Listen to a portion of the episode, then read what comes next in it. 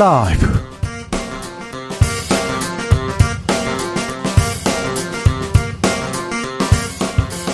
2022년 12월 14일 수요일입니다. 안녕하십니까. 주진우입니다. 이재용 체제를 뒤흔들 수 있는 이른바 삼성생명법이 뜨거운 감자로 떠올랐습니다. 이 개정안 현실화되면 어떤 일 벌어질까요? 이 법안에 삼성이 촉각을 곤두 세우고 있는 이유는 뭘까요? 법안을 발의한 더불어민주당 박용진 의원에게 들어보겠습니다. 이태원 참사 진상 규명을 위한 국정조사 여, 여당의 반대로 표류하고 있습니다. 국민의힘 소속 정치인들 망언도 잇따르고 있는데요. 더불어민주당에서는 이재명 대표의 사법 리스크를 두고 충돌하고 있는 모양새입니다. 정치가 실종된 시대 혁신의 길은 없을까요? 공동 혁신 구역에서 고민해 보겠습니다. 보름 만에 총파업을 중단한 화물연대가 정부 여당의 안전운임제 무력화 시도를 막겠다면서 무기한 단식 농성에 들어갔습니다. 엄동설안의 단식 농성을 불사하는 이유는 무언지 이봉주 화물연대 위원장에게 직접 들어보겠습니다. 나비처럼 날아 벌처럼 쏜다. 여기는 추진우 라이브입니다. 오늘도 자중자애 겸손하고 진정성 있게 여러분과 함께하겠습니다. 북서쪽에 찬 공기가 내려오면서 서울의 체감 온도는 영하 17도까지 떨어졌습니다. 내일도 중부 지방 중심으로 눈 내리고 춥다고 합니다. 강력한 한파 찾아온다고 하는데 지난밤에는 이태원 참사 생존자로 추정되는 10대가 숨진 채로 발견됐습니다. 화물연대는 이 추위에 무기한 단성, 단식 농성에 들어갔고요.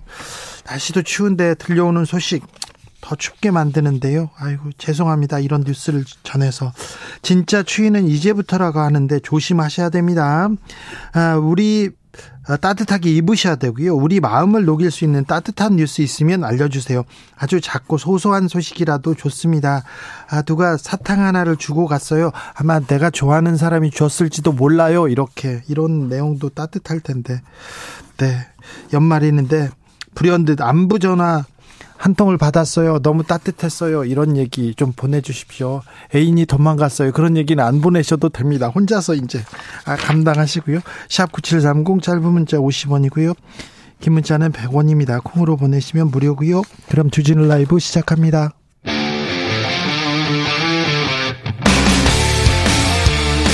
탐사보도 외길 인생 20년. 주 기자가 제일 싫어하는 것은?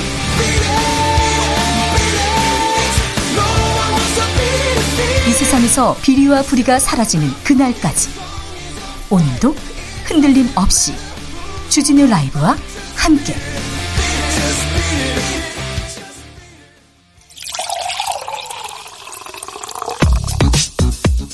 진짜 중요한 뉴스만 쭉 뽑아냈습니다. 주스 정상근 기자 어서 오세요. 안녕하십니까. 이태원 참사를 겪은 고등학생이 숨진 채 발견됐습니다. 네.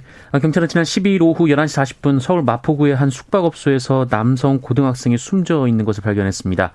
아, 당시 경찰은 고인의 모친으로부터 실종 신고를 받고 일대를 수색 중이었는데요. 어, 현장 감식 결과 범죄의 혐의점은 발견되지 않았고요. 어, 유서도 없었습니다. 어, 고인이 이태원 참사 피해자였는데요. 당시 함께 간 친구 두 명이 숨졌고 고인은 부상을 당해 병원 치료를 받았습니다. 이후 교내 심리 상담과 정신과 심리 치료를 받아왔다고 합니다. 생존자나 유가족은 작은 말 한마디에도 큰 상처를 받습니다. 그런데 아, 우리 사회가 이분들한테 어떻게 됐는지 좀 생각해 봐야 될 것 같습니다. 추모와 지지가 필요한 때입니다. 국회는 국정조사 어떻게 합니까? 안 합니까? 네, 합의된 시간만 흘러가고 있습니다. 어제 민주당과 정의당, 기본소득당의 이태원 참사 국정조사 위원들이 기자회견을 열고 국민의힘이 어제까지 복귀하지 않으면 오늘부터는 야 3당이 국정조사를 시작할 것이다. 어, 이렇게 밝힌 바 있는데요. 어, 오늘 국민의힘 조호영 원내대표는 국정조사 여당 위원들의 사퇴를 수리할지 아직 결정하지 않았다라면서 예산을 처리한 후 국정조사를 하기로 했는데 아직 예산이 처리가 안 됐다라고 선을 그었습니다. 예산안 처리도 안 하더라고요. 예산안 처리도 안 하고 지금 의원들 외국에 가고 있더라고요. 어떻게 됐어요? 네, 법인세 최고세율 인하 등 핵심 쟁점을 두고 여야는 아직까지 입장차를 좁히지 못하고 있습니다. 어, 별도의 회동도 없었던 상태였습니다. 민주당은 여당이 협상안을 안 가져오면 자체 수정 예산안을 내일 제출하겠다라며 최후 통첩을 보냈습니다. 예, 박홍호 원내대표는 정부 여당이 경치된 태도를 보이는 이유는 윤석열 대통령의 가이드라인이 있기 때문이다라고 비판했습니다. 국민의힘에서는요. 네, 주호영 국민의힘 원내대표는 민주당과 최종 협상할 수 있는 건 없다라고 했고요. 오히려 민주당이 양보해야 한다라고 말했습니다. 또한 민주당의 수정하는 최악의 방법 중 하나라면서 이 국내외적으로 경제 위기인데 민주당이 고집부려서 될 일이 아니다라고 말했습니다. 박지원 전 국정원장 오늘 검찰에 출석했습니다. 네, 서해 공무원 피격 사건 당시 이대준 씨 사망 원인을 월북으로 규정하고 이에 배치된 정보를 삭제하도록 국정원에 지시한 혐의를 받고 있는 박지원 전 국가정보원장이 오늘 오전 검찰에 출석했습니다. 문재인 전 대통령 서훈 전 국가안보실장으로부터 어떠한 삭제 지시도 받지 않았다 이렇게 얘기합니다. 이대준 씨 유족은 문재인 전 대통령을 고소했습니다. 네, 북한군에 의해 피살된 해양수산부 공무원 고 이대준 씨의 친형 이래진 씨가 오늘 오후 2시 서울중앙지검에 문재인 전 대통령을 고소했습니다.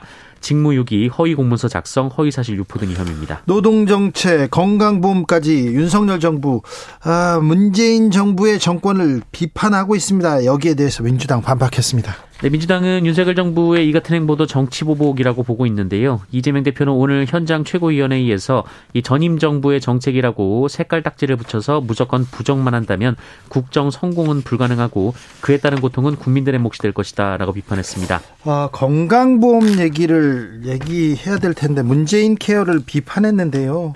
건강보험이 코로나 시대 우리나라의 자랑거리이기도 했습니다. 특별히 저소득층 의료 지원 확대했고요. 증증 환자 의료 지원 확대해서 부담 크게 줄였습니다. 그래서 아, 국민의 건강을 지키는 버팀목이었는데 미국과 비교했을 때 다른 나라와 비교했을 때 우리는 건강보험이 있어요.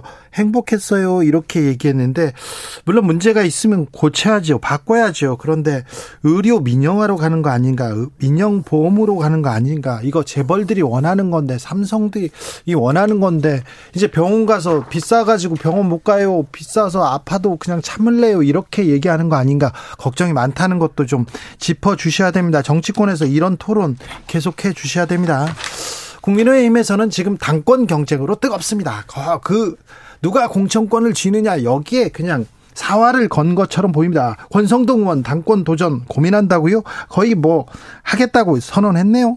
네, 권성동 의원은 오늘 국회에서 기자들과 만나서 윤석열 정부 성공을 위해서 어떤 역할도 마다하지 않을 생각이라며 당권 도전 의사를 밝혔습니다. 룰 바꿔야 된다는 얘기 또 했죠? 네, 100% 당원 투표로 당 대표를 결정해도 무방하다라고 말을 했고요. 어, 제 전당대회 룰 변경 공개 룰 변경을 반대했던 유승민 전 의원을 향해서 본인부터 돌아보라라고 비판하기도 했습니다. 그러게요. 네. 주진우 라이브에 나와서 유승민 전 의원께서 한 얘기를 어제 막 화를 내면서 이렇게 큰 장 문의 글을 썼더라고요. 국민의힘에서는 그래서 룰 변경 나설 분위기입니다. 네, 국민의힘 정진석 비상대책위원장은 40대 이하 당원이 30% 정도 된다라면서 이 책임 당원 100만 명 시대에 그 정신에 걸맞게 당원들의 권한과 역할을 존중해야 한다라고 말했습니다. 네, 네, 알겠습니다. 무슨 소리인지. 음, 정부가 계속해서 부동산 부양 정책만 발표하고 있어요. 지금 다른 곳도 지금 걱정인데 부동산 경기 잡겠다. 아, 띄우겠다는 생각 하시는 것 같아요. 네, 정부가 8%, 12%로 설정된 다주택자 부동산 취득세 중과세율을 2년여 만에 해제하는 방안을 검토 중인 것으로 전해졌습니다. 이 다주택자에 대한 마지막 남은 중과 세제인데요. 어, 이것이 해제되면은 이 다주택자에 대한 추가 세금은 모두 해제됩니다. 부자들 세금 깎아줄 생각만 하고 있다 이렇게 지적하는 게 당연해 보입니다. 서민들 어려운 사람들 생각해야 되는데 집 두 채, 세 채, 네 채 가지고 있는 사람들은 그 사람들은 코로나 시대에 돈도 많이 벌었던데 괜찮던데 아, 제발 좀 서민을 좀 되돌아봤으면 좀 좋겠어요. 전장현 시위 서울교통공사는 삼각 지역을 무정차 통과했습니다. 네, 서울교통공사가 전국 장애인 차별철폐연대 지하철 탑승 시위에 따라 오늘 아침 이 출근길 삼각 지역에서 전동차를 무정차 통과시켰습니다. 그러면은 시민들이 고통을 받지요. 전장현 씨에 시민들 화나지요. 그런데 전장현 내 말 좀 들어달라 계속 얘기하고 기재부 만나달라 얘기하는데 정부 역할을 안 해서 장애인과 시민의 싸움으로 이렇게 싸움이 번지는 상황입니다. 매우 안타깝습니다. 정부는 어디에 있습니까? 지난 1월 발생한 광주 화정 아이파크 아파트 붕괴 사고 수사가 이제 마무리됐습니까? 네, 광주 화정 아이파크 붕괴 사고를 음, 화정 아이파크 붕괴 사고를 11개월간 수사한 경찰이 이 비위 분야 4명을 추가 송치하면서 총 21명을 처벌 대상자로 결론 내고 수사를 마무리했습니다. 이제 11개월인데 아, 11개월인데 수사를 마무리했습니다. 근데 크게 어떤 사람들을 처벌했다, 누구를 했다, 대규모 수사본부가 꾸려졌는데 이런 얘기가 음, 별로 나오진 않습니다. 수사를 먼저 하고 사중에 사과를 나중에 해야 되는 건 아니겠죠. 이 사안을 보면요. 자, 리오넬 메시의 last dance 월드컵에서 볼 수 있게 됐습니다. 아르헨티나가 결승에 선착했습니다. 네, 리오넬 메시의 아르헨티나와 루카 모드리치의 크로아티아가 준결승에서 물러설 수 없는 한판 승부를 벌였는데요. 이 결과는 아르헨티나의 3대 0 완승이었습니다. 어, 메시의 날이었는데요. 네. 전반 34분 페널티킥으로 선취골을 올렸고 어, 어시스트도 어, 엄청나게 했습니다. 그런데 어, 메시가 마지막 월드컵에 월드컵을 멋지게 이렇게 끝내는 거를 전 세계 축구팬은 거의 응원할 거요. 호날두 선수 말고요. 네. 브라질 선수들도 좀 응원하는 선수 있더라고요. 우리 같으면 좀 쉽지 않을 텐데. 코로나 상황 어떻습니까? 네, 오늘 코로나19 신규 확진자 수는 8만 4,571명입니다. 어제보다 2천여 명 적지만 이틀 연속 8만 명대고요. 지난주와 비교하면 만여 명 늘었습니다. 위중증 환자 463명이고요. 사망자 46명입니다. 코로나 조심하셔야 됩니다. 주스 정상근 기자 함께했습니다. 감사합니다. 고맙습니다.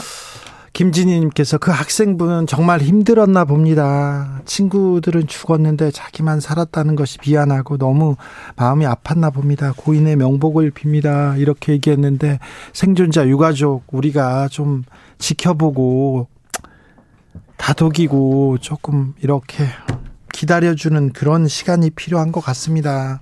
최근에 유가족을 그리고 생존자를 두고 이렇게 쏟아지는 막말들 너무 가슴이 아픕니다. 인간이면 그러면 안 된다. 이런 생각 해봅니다. 아, 추워요. 그런데, 어, 우리 마음을 따뜻하게 만들어줘요. 소소한 이야기들이 있어요. 이렇게 얘기하는데요. 박상우님께서 아내가 아파서 출퇴근 시간을 조정하고 싶어서 부장님께 말씀드렸는데 아내가 아픈 건 죄가 아니야 하면서 쿨하게 출퇴근 시간 조정해 줬다는 거예요. 평소 부장님 욕 많이 하고 다닌 제가 부끄러웠습니다. 얘기했는데 네. 네, 부장님 훌륭합니다. 부장님은 어, 월급의 한 30%는 뭐 부하 직원한테 욕먹는 값이다 이렇게 생각하시고 사시는 것도 네. 조희숙님 무인 점포에서 아이스크림 구입했는데요. 바코드 스캔 중복으로 초과 계산했다고 연락 받았어요. 소소한 일인데 마음이 따뜻합니다. 이렇게 솔직하게 연락해주고 아 네. 작은 금액이지만 따뜻하네요. 3968님 버스 기사인데요. 손님 중에 할머니 한 분이 들기름 한 병 주시면서 수고하라고 하셨어요. 참 따뜻하죠. 어 따뜻합니다.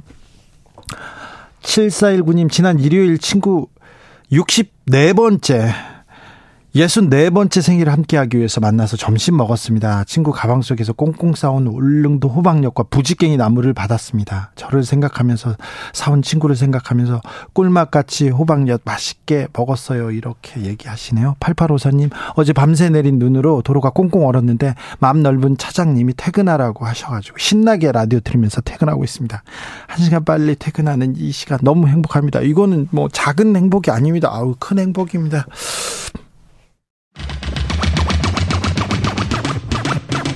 주진우 라이브.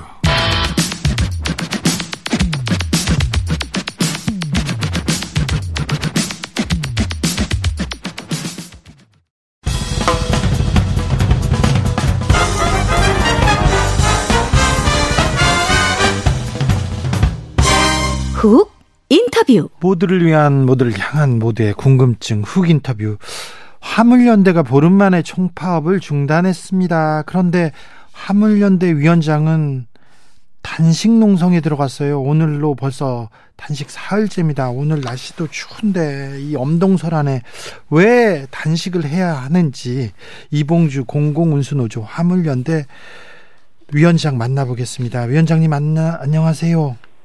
네, 안녕하세요. 안녕하냐고 묻기가 좀 죄송합니다. 이 추운데 아유 어떠 어떠세요? 뭐 조합원들을 위해서라면 아무렇지도 않습니다. 아, 화물연대가 파업을 종료한 지 사흘 만인데요. 사흘 만에 단식을 시작하게 된 이유가 뭡니까? 네, 화물연대가 대승적 결정에 따라 총파업을 철회했잖아요. 네. 그럼에도 불구하고 어, 정부와 여당은 당정 협의로 발표했던 3년 연장안까지 뒤집으면서 끝까지 어, 제대로 없애려고 하고 있습니다.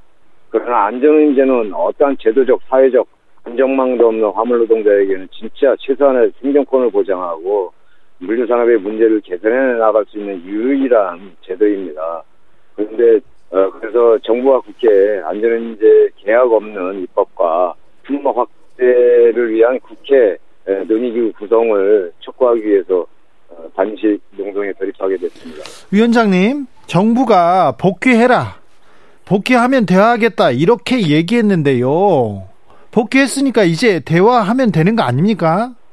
네, 그런데 정부에서 뭐 화물연대가 현장에 복귀한 지금까지도 어, 법과 원칙에 따라서 끝까지 처벌한다는 말만 반복하고 있고요. 화물연대를 탄압하는데 골몰하고 있습니다. 당연히 대- 대화 채널은요? 나서지 않고 있어요. 대화에 당연히 뭐, 예, 전혀 대화 채널이 형성되지 않고, 있- 않고 있습니다. 잠시만요. 정부가 복귀하면 대화하겠다 이렇게 얘기했는데 복귀했더니 대화를 안 합니까? 네, 안 하고 있습니다. 이거 그럼 약속이 아이고 이 약속이 안 지켜진 거잖아요. 네, 네, 맞습니다. 원래 화물연대는 대화하자, 대화하고 복귀하겠다 얘기 이렇게 했는데 아니다. 정부는 복귀해라, 복귀하면 대화하겠다 했는데 지금 복귀 했는데도 대화가 열리지 않는다. 이거 말이죠. 네, 맞습니다. 어떻게 또 이런 일? 정부가 왜 그러죠? 왜 이런 말 합니까? 어, 일단 뭐, 화물연대에 대해서, 어, 지속적으로 어, 이렇게 탄압을 하면서 저희들하고 대화하지 않고, 어, 주도적으로 자기들끼리, 어, 하주기업이나 이런 데를 통해서 법률을 바꾸려고 하는 것 같은 생각이 좀 들어갑니다. 네.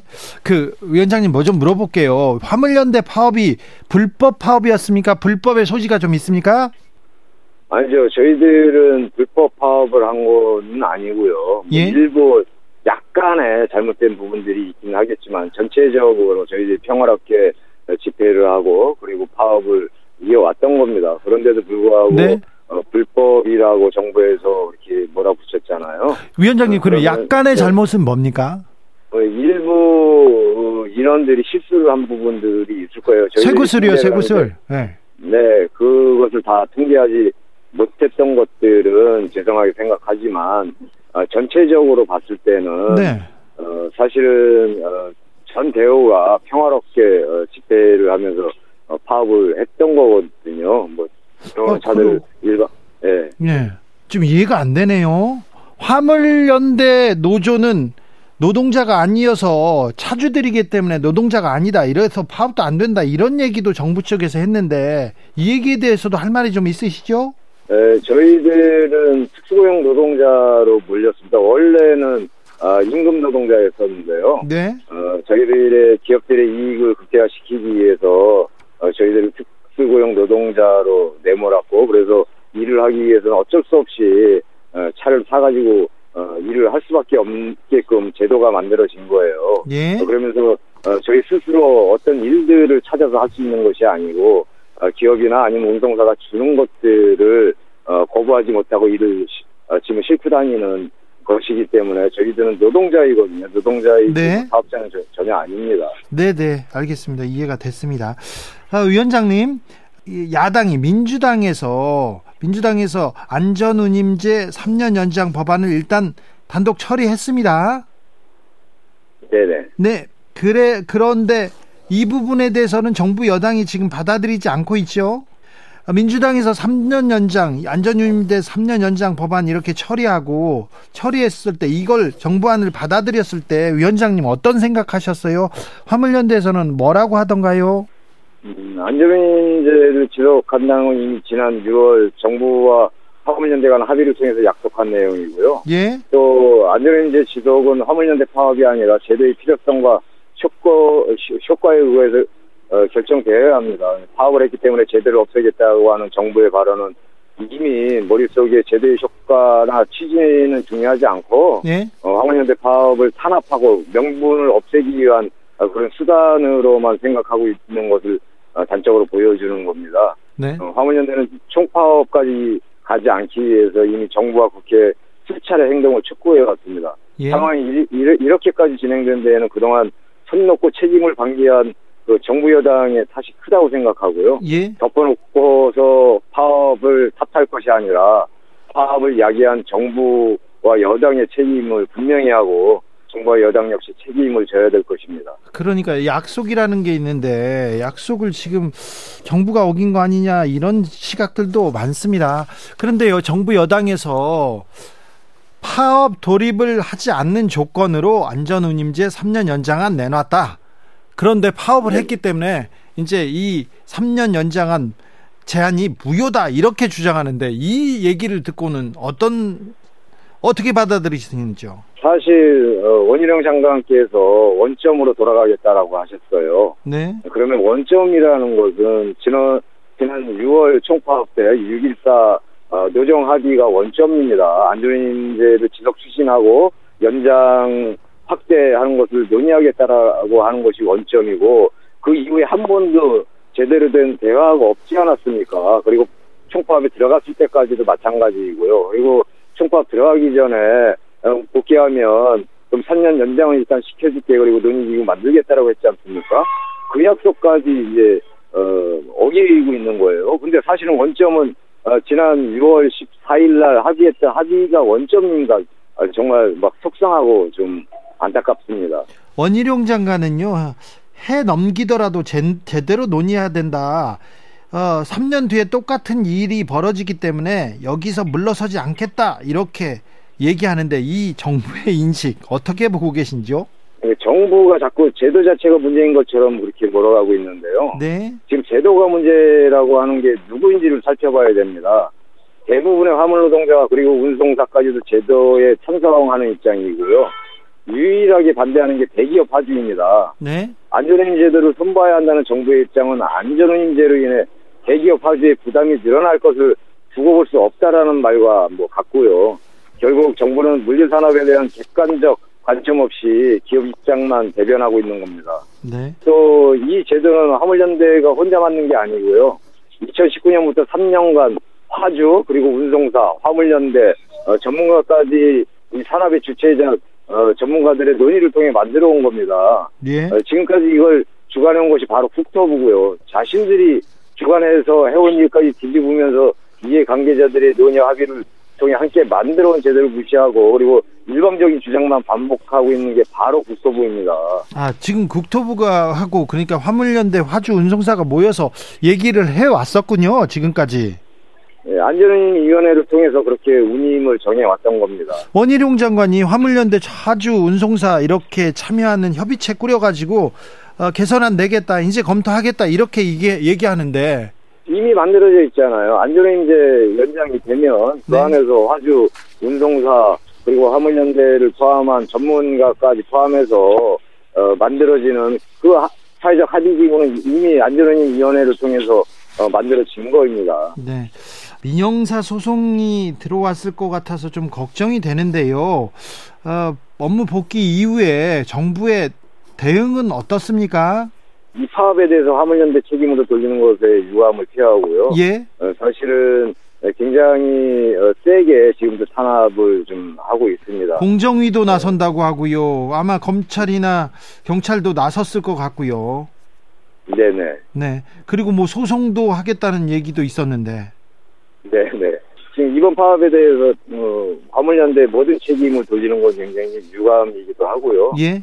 어, 이번 파업은 일몰 기한이 다가오고 이런 갈등이 예상됐음에도 불구하고 지금 5개월 동안 아무것도 하지 않은 정부가 국회에 있습니다. 또 이번 파업 시 우발적인 역계 상황을 제고 실제로 마찰이 없이 진행됐는데 네. 그럼에도 불구하고 위법 행위를 강조하면서 처벌에 대해서만 이야기하는 것은 굉장히 좀 어, 문제라고 생각합니다. 네. 위원장님, 네.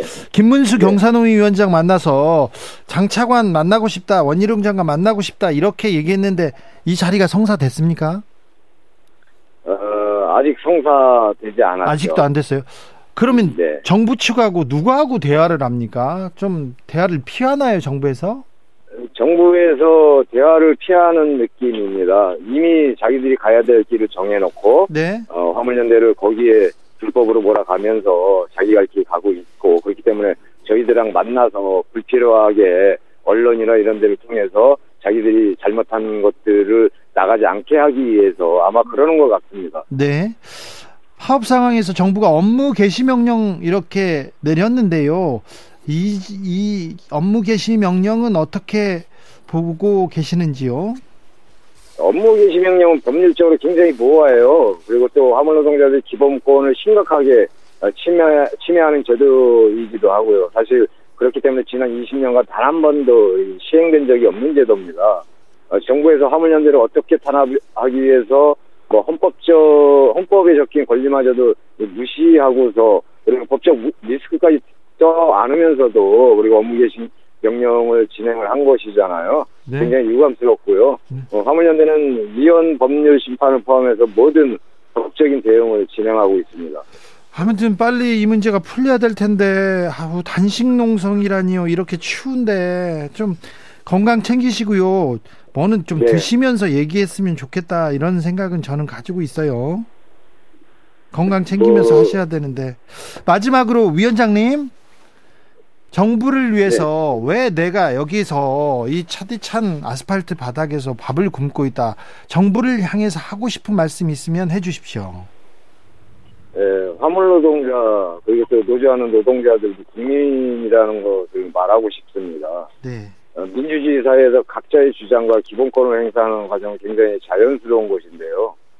이 과정에서 과도한 사회적 비용이나 충돌이 생긴다면 이를 중재하고 조정해 나가는 것이 정부의 역할입니다. 예. 이 상황을 마치 한쪽의 문제인 것처럼 주장하면서 몰아가는 것은 옳지 못한 어, 태도입니다. 향후 어, 제대로 된 어, 판단 있기를 어, 말씀드리고 싶습니다. 네, 추운 날인데 건강 조심하십시오, 위원장님. 네, 고맙습니다. 이봉주 민주노총 화물연대 위원장과 말씀 나눴습니다. 교통정보 알아보고 가겠습니다. 유하영 씨.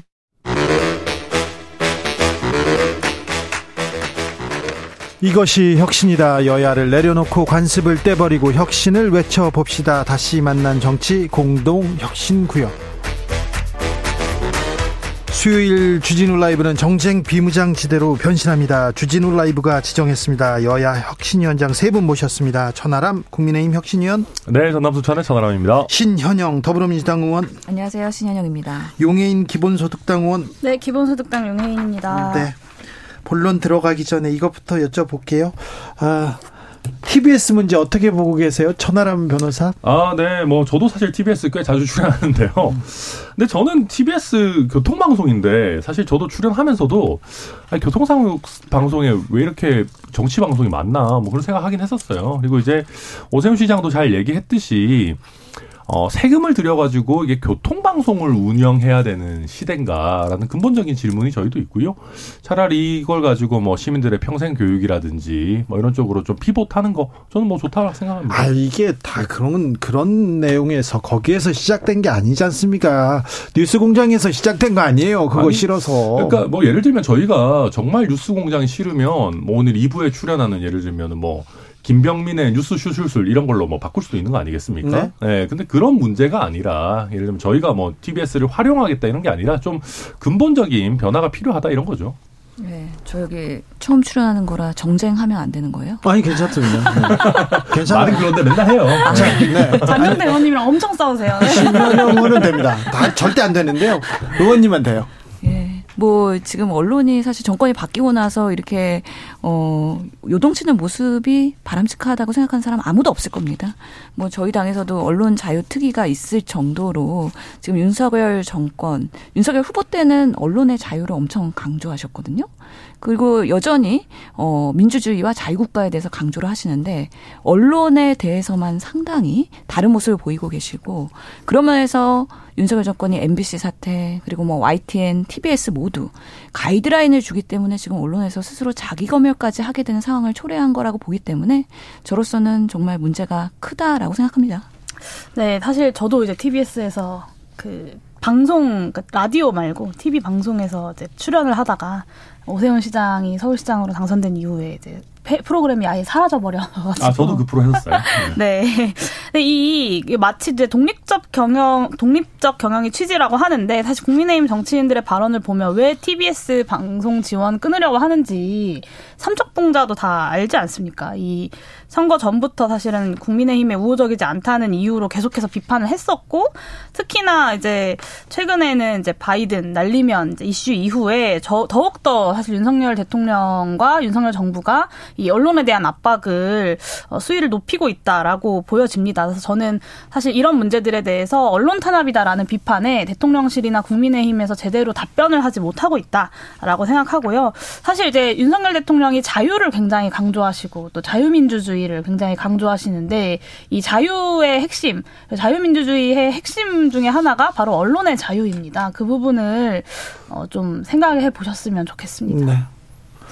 저는 TBS에서 순수 음악 방송을 진행하는 DJ이기 때문에 제가 말씀을 좀 드리기가 좀 그런데 어, 내년 1월 1일부터 어, 구성원들이요. 구성원들이 월급을 받을 수 있을까 그렇게 음. 되게 좀 불안해하고 있습니다. 아, 프로그램이 싫다고 해서 구성원의 자리까지 이렇게까지 생계까지 이렇게 위협받아야 되나 이런 생각을 좀 하는데 좀 우려하고 있습니다. 음, 이태원 참사 국정조사 하긴 합니까? 49제가 내일인가요? 그런데 하긴 합니까? 이걸 가지고 계속 계속 이렇게 정치권은 싸워야 합니까? 전하람 변호사. 네, 예산안 통과되면 금요일입니다. 49제는. 예, 네. 예. 예산안 통과되면 당연히 하긴 할 거고요. 아, 두분 다 사실 국정조사 위원이시잖아요. 그래서 저희 사실 방송하기 전에도 이게 언제 하는 건가 약간 그 시험이 계속 미뤄지는 느낌이다. 뭐 이런 얘기 하시고 그러셨었는데 그러니까 뭐 지금으로서는 뭐 예산안 통과가 제일 급선무니까 실제 저희 합의 내용에도 예산안 통과 이후에 하게 돼 있고 저희 그 송원석 원내수석 부대표 같은 경우도 국민의힘 국조위원들 사태와 관련해 가지고 아, 이게 뭐 국조 보이콧은 아니다. 위원은 변경해가지고 우리도 할 수 있다. 뭐 이렇게 입장 내놓고 있기 때문에 결국 예산안 통과 이후에 하게 되고 또 기간도 조금 더 연장하지 않겠는가? 뭐 저는 그렇게 전망, 전망합니다. 국조특위위원 신현영. 네. 사실 어제 저희가 그래서 야3당이 기자회견 했잖아요. 그래서 더 이상 진전 없는 모습을 보이면 국힘이 오늘이라도 시작하겠다라고 얘기했는데 그래도 나름 지금 여야 간사들이 물밑에서 소통을 하고 있는 것으로 아, 저희는 알고 있습니다. 그렇기 네. 때문에 조금 더 기다리는 시간을 갖고 있는 거고요. 그 와중에서도 아무것도 안 하는 건 아니고 지금 여러 증인 출석이나 아니면 예비조사할 때 전문가 리스트업이나 준비들을 계속 하고 있는 상황이기 때문에요. 내일 예산안이 통과가 될 거로 기대를 하는데 또 내일 어떤 방식으로 통과되느냐에 따라서 또 국민의 힘이 요즘에 되게 사춘기 소년 소녀의 모습처럼 오락가락 하세요. 그렇기 때문에 이런 부분에서 되게 민감성을 갖고 있기 때문에 또 어떤 방식으로의 대응이 될지는 좀 지켜봐야 될 것 같다. 그렇지만 어떤 방식이든 저희는 금요일부터는 무조건 저희 야3당은 시작한다. 라고 생각하고 지금 준비를 마치고 있다. 45일이 국정조사 기간인데 벌써 21일 넘게 지났지 않습니까? 이거 뭐 하고 있는지 모르겠어요. 진상규명 뭐 할 수 있겠습니까? 맞습니다. 사실 벌써 절반 가까이 이제 시간을 속절없이 국민의힘에 발목 잡기 때문에 사실 흘려 보낸 건데요. 어, 저는 이번 주 금요일에 국정조사 전체 회의를 열어서 뭐 증인과 참고인들 그리고 청문회 일정을 확정 짓고 현장 조사 일정 확정 짓는 것은 필수고 거기에 더해서 연, 기간 연장까지 논의를 같이 해야 된다라고 조금 더 어, 강경하게 그래서 전체 회의에서 받아들여질지 모르겠지만 생각을 좀 하고 있습니다. 말씀하신 대로 45일 중에 이미 20일 넘는 시간이 지나갔고 그 중에 보고서 작성까지 하는 시간을 포함하면 실제로 현장 조사 그리고 기간 보고 청문회 할 수 있는 시간 자체가 물리적으로 너무 불가능한 일정이거든요. 그래서 기간 연장이 꼭 필요하다 이렇게 좀 보고 있습니다. 이태원 참사 유가족 협의회가 이렇게 생겼습니다. 국정조사 좀 빨리 해주세요. 이렇게 국회에 촉구하고 대통령은 사과해야 됩니다. 얘기합니다. 그리고 국민의힘은 좀 만나주세요. 이렇게 요청합니다. 국민의힘 정부 여당이지 않습니까? 책임 있는 자세로 만나줘야죠. 들어야죠. 왜 그거 안 만납니까? 네, 뭐 만나주는 것 준다라는 표현 좀 안 맞는 것 같고 뭐 만나는 거죠. 안 만나 주니까 그렇죠. 근데 이제 사실 지금으로서는 저희가 뭐 예산안 통과 이런 것들이 사실 지금 굉장히 뭐 중요한 상황이고 어 저희가 예산안 통과 이후에 여야가 합의한 것처럼 국정조사가 진행이 되면 뭐 자연스럽게 또 이런 프로세스들이 좀 더 진척이 되지 않을까 싶고요. 어 그 외에도 어, 뭐 당연히 저희가 이제 저는 그러니까 저희 그 진영이 좀 세월호 참사에 있어서 좀 잘못된 교훈을 얻고 있는 거 아닌가 하는 생각들을 간혹 합니다. 그러니까 어, 세월호 참사 겪고 그 이후에 여러 가지 정치적인 그 물결들을 겪으면서 밀리면 안 된다. 뭔가 아, 하나를 양보하기 시작하면 우리가 정체적으로 수세에 몰린다라고 생각하시는 분들이 간혹 계시는 것 같아요. 근데 그런 생각은 굉장히 잘못된 거다. 왜냐하면 어, 유가족분들이 사실 정치적인 단체가 아니신 거잖아요. 당연히 정부와 여당을 대상으로 당연히 뭐 필요하신 거 원하시는 거 말씀하실 수가 있고 그걸 당연히 저희가 잘 받아들이고 그분들의 마음을 또 잘 이렇게 하는 것이 정치의 본령인 것이지 저희가 처음부터 아 이분들 뭔가 정치적인 꿍꿍이가 있는 것 같아 이렇게 마음의 벽을 우리 스스로 이렇게 세울 건 아니다. 천하람 의원처럼 이렇게 상식적으로 생각하면 당권 주자 못 됩니다. 당권 주자가 되려는 사람들이 더 강성 발언 쏟아내는 거 아닙니까? 아, 글쎄요. 뭐 꼭 그렇지는 않겠죠. 근데 이제 아무래도 그 당대표 선거 처리되면은 좀 강경 발언이 좀 많이 나오는 것 같아요. 그렇죠. 네, 당원들 투표 비율도 가뜩이나 더 올라간다고 하고 그러다 보니까 근데 어, 그와 관계없이 저는 어, 그, 우리 이태원 참사 유가족들에 대해서는 정말 인간적인 그런 부분이다. 특히 최근에 이제 무슨 창원 시의원 하나가 무슨 말도 안 되는 얘기 해가지고 유가족분들의 마음을 또 후벼파고 저희 당의 어찌 보면 수준을 굉장히 떨어뜨리고 있는데 저희 윤리위가 이상한 거에다가 허심 쓰고 이런 거 하지 말고 이런 사람부터 빨리빨리 좀 정리하고 어, 그렇게 해야 되지 않나 그렇게 생각합니다. 그럼에도 불구하고 지금 국민의힘은 계속 윤심을 파악하고 있고 윤심에 따르려고 하고 있고 윤심에게 알아서 기는 모습들이 여러 정황들이 계속 보이는 거예요. 지금 우리가 여야가 국조 특위 하냐 마냐 협상할 때 증인 출석에서 유가족을 포함하느냐 마느냐 국민의힘이 반대하고 있습니다. 아 그래요? 예. 그것이 하나의 협상의 지금 난항인데 결국에는 유가족 당연히 유가족 중심의 국정조사가 이루어져야죠. 그렇기 때문에 우리가 세월호 때든 지금 이런 이태원 참사든 여러 가지 사회적 재난에서는요 피해자 중심주의로 피해자들에게 원하는 방식으로의 여러 국회가 어 일을 해야 된다라는 거는 변함이 없고요. 그러면서 유가족들 어 국민의힘한테 질타하고 있긴 하지만 정부 여당을 비판하지만 사실은 그 어느 당보다도 기대하는 바는 정부 여당에 훨씬 큽니다. 그렇기 네. 때문에 국힘의 전향적인 자세 매우 필요할 것 같고요. 빠르게 만나셔서 이런 불신들을 해소하는 게 국정조사 시작하는 데 있어서 매우 중요할 것 같다는 생각합니다. 용혜인 의원님 네. 예산안 통과되면 국정조사도 이렇게 속도를 낼까요? 예산안 통과가 일단 될지 잘 모르겠습니다. 근데 예산안에서 가장 또 쟁점이 법인세 인하입니까? 네, 맞습니다. 법인세 사실은 저는 법인세뿐만 아니라 예산 부수 법안들 전반적으로 문제가 많다고 생각하는데요. 현재까지 사실 좀 우려스러운데 민주당이랑 국민의힘이랑 이렇게 좀 다른 부분들은 많이 협의가 진전이 된 게 아닌가 싶고 법인세 정도가 좀 쟁점으로 남아 있는 것으로 보입니다. 음, 국민의힘은 지금 전당대회 네. 특별히 룰을 가지고 굉장히 좀, 네, 좀 여러 주장이 나오고 있는 것 같아요. 가장 관심사가 거기에 있는 것 같습니다. 그래서 이게 좀 웃긴 게 어, 원래 저희가 이제 당원 70에 민심 30으로 하고 있었거든요. 예.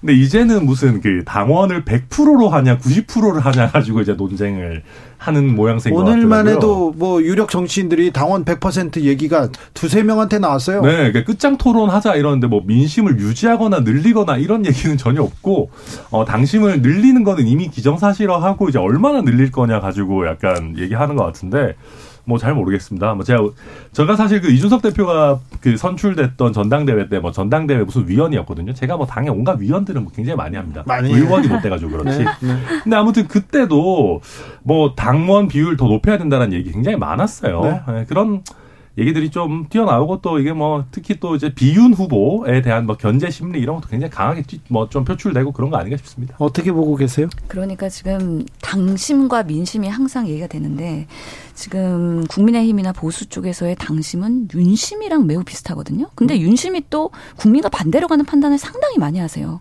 위험한 상황이라고 보고요. 전당대회를 앞두고서는 오히려 이 국조나 이런 이태원 참사에 대해서 막말들이 쏟아지고 있는 거 아닙니까? 네. 정말 이런 구구의 성향을 가신 분들이 극세하게 되면 국민의힘은 도로 아비타불 예전에 구태의 모습으로 다시 돌아갈 것 같아서 저희도 우려스러운 마음입니다. 윤핵관 권성동 의원 윤 정부 성공을 위해서 어떤 역할을 어떤 역할도 마다하지 않겠다. 사실상의 당권 도전 선언했습니다. 100% 당원 투표 무방하다. 사실상 100% 당원 투표해야 된다. 이렇게 얘기하고 있습니다.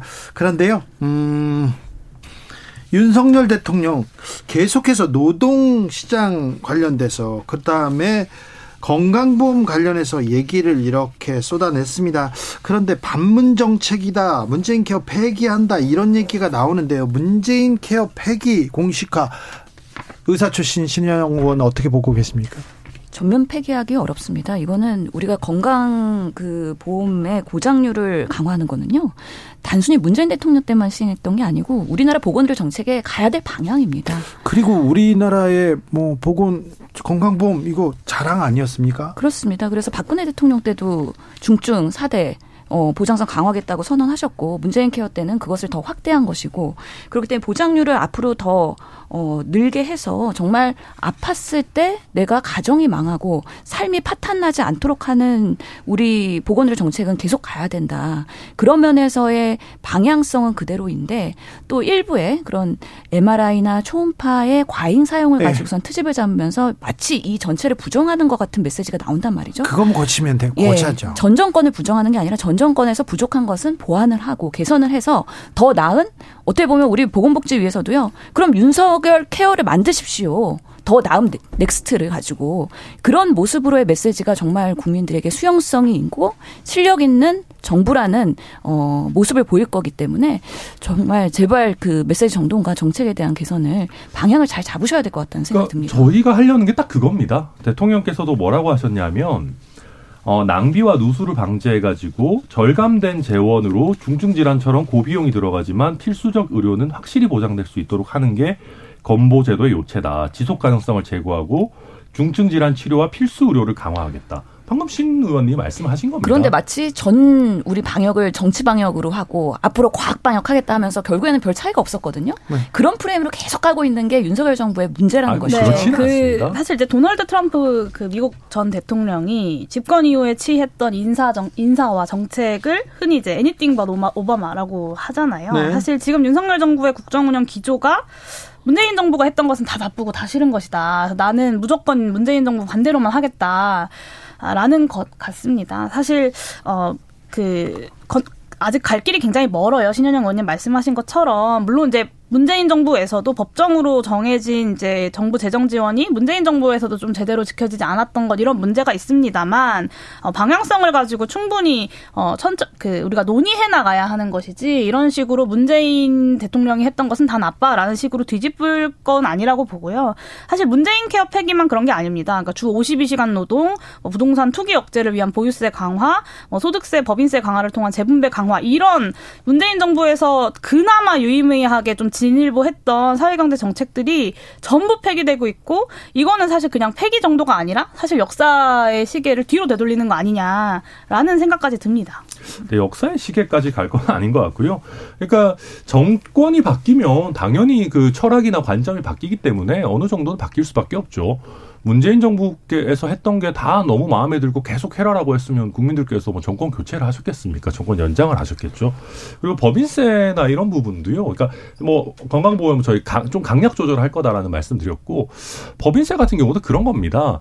그러니까 이게 지금 우리나라의 투자 매력도가 점점 떨어지고 있거든요. 많이 아시겠지만 뭐 우리나라 기업들이 미국이랑 정상회담 할 때마다 자꾸 미국에 공장 지어주고 뭐 하고 난리 나지 않습니까? 그렇죠. 근데 그 사람들이 한국 시장이 투자하기 좋고 여기서 공장 만들어서 고용하기 좋으면 왜 그렇겠습니까? 다 주판을 두드리는 사람들인데. 그러니까 지금 민주당 출신의 김진표 의장께서도 아니 법인세가 대만은 20%고 싱가포르는 17%인데 우리만 27.5%면 이거 좀 너무 높다.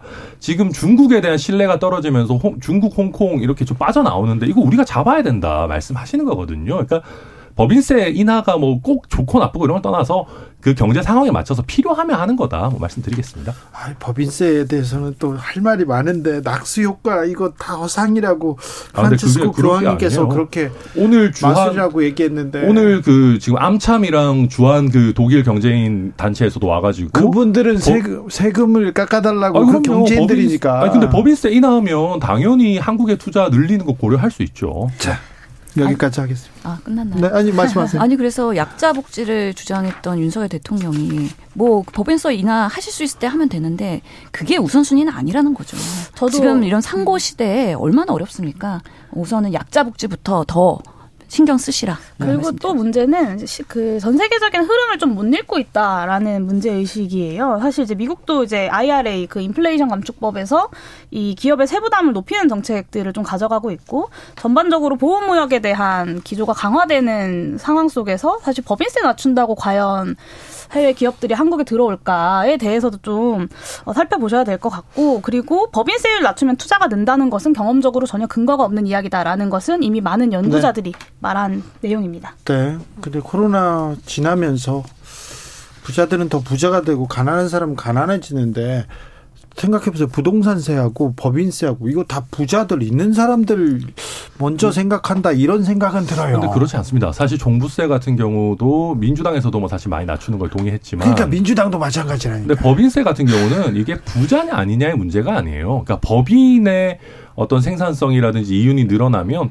여러 우리 소수 개미 주주들도 다 같이 이 뭐 플러스가 되는 거고요. 결국 일자리가 늘어나는 게 최고의 복, 복지다. 저는 뭐 그렇게 봅니다. 자 여기까지 하고요. MB 사면 김경수 사면 논의 어떻게 보고 계십니까? 자 용해인한테 물어보겠습니다. 네, 저는 어 이 사면권 자체를 대통령의 사면권 자체를 없애야 한다고 생각합니다. 사실 어, 사법적 원칙에 따라서 형이 확정된 부분에 대해서 대통령이 이렇게 뭐 사실 자기 입맛에 따라서 어, 사면 복권을 할 수 있다. 그리고 이걸 가지고 어떤 정치적 거래가 이루어진다. 이것을 사실 좀 납득하기가 어렵고요. 근데 사실 이번에 이명박 사면은 어그 박근혜 이재용 두 사람에 대한 사면이 있었을 때 이미 예견된 일이었다라는 생각이 좀 듭니다. 그래서 예. 제가 사면법에 대한 바, 그 개정안 발의도 좀 추진하고 했었는데 다른 의원님들이 크게 동의해주시 않아 동의해주지 않으셔가지고 아직까지 발의는 못한 상황입니다. 아, 네. 뭐 이명박 대통령 사면 하겠죠 이번에. 지난번에는 이제 워낙 집권 초기에 너무 빠르게 지지율이 빠지고 있는 뭐 약간 패닉 상황이라 못했던 것 같고 이번에는 아마 할 것 같고요. 저도 뭐 별로 하면 뭐 좋다고 생각하지는 않습니다만은 이명박 전 대통령 사면 같은 경우는 이제 대통령께서 경선할 때부터 약속했던 거기 때문에 이왕 할 거면 그냥 빨리 하고 치우는 게 낫다 저는 그렇게 생각하고요. 김경수 지사 같은 경우에는 여권 지지층에서 안 그래도 약간 반감이 있었는데 또 본인이 먼저 가석방 거부하겠다, 뭐 복권 없는 사면 거부하겠다 그런 거 메시지 내놓으면서 지금 아마 안 하게 될 가능성이 높아지지 않았나. 떡줄 사람 생각도 안 하는데 뭐 사면 맡겨놨냐? 뭐 이런 식의 지금 분위기가 좀 많은 것 같아요. 그래서 아마 안 할 것 같습니다. 네. 그래서 뭐 본인이 원하지 않고 들러리 쓰지 않겠다는 거기 때문에요. 이 부분에 있어서는 명확하게 뭐 대통령께서 판단하실 거라고 생각을 하고요. 항상 사면은 조심스럽습니다. 대통령이 결정하는 거기 때문에 저희가 이래라 저래라 하는 거는 어 사실 조심스러운 부분이긴 한데 여당 측에서 또 뭐 양심수 코스프레 한다라고 비판하는 것조차도 정말 구태한 모습이다라는 생각이 들고요.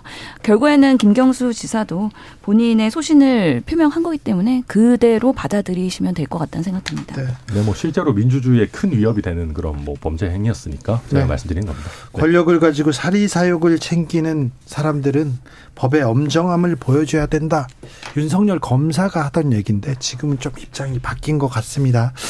음, 대통령실에서 김경수 전 지사를 겨냥해서 정한 것도 없는데 혼자 사면 거부하나 이렇게 얘기를 했다는데 지켜보시죠 어떻게 되는지 아, 이명박 대통령의 경우 음, 벌금을 다 납부하지 않았습니다. 추징금은 납부했습니다. 추징금은 사면 사면 복권이 되더라도 추징금은 그대로 남게 됩니다. 그래서 추징금만 냈고요. 벌금은 사해 줍니다. 그래서 130여 원 중에 48억만 납부하고 나머지는 돈이 없어요. 낼 돈이 없어요. 그런데 이미 검찰에서 다 쓰는 누구 거죠 하면서 재산을 수조 원 가량 추정됩니다만 수조 원을 찾아 드렸는데 돈이 없다고 얘기합니다. 아무튼 벌금 내지 않고 사면이 될 가능성이 많습니다. 어, 미납 벌금 82억 원인데요. 그런데요, 어, 민주당 시간이 다 됐네요. 민주당 어떻게 되는지 노웅래 의원권은 어떻게 판단하고 있고 그 다음에 이재명 아, 대표 사법 리스크 이거 신현영 의원한테 물어봐야 되는 시간이 다 됐어요. 네. 뭐 대답 할까요? 아니 인사해야 돼요.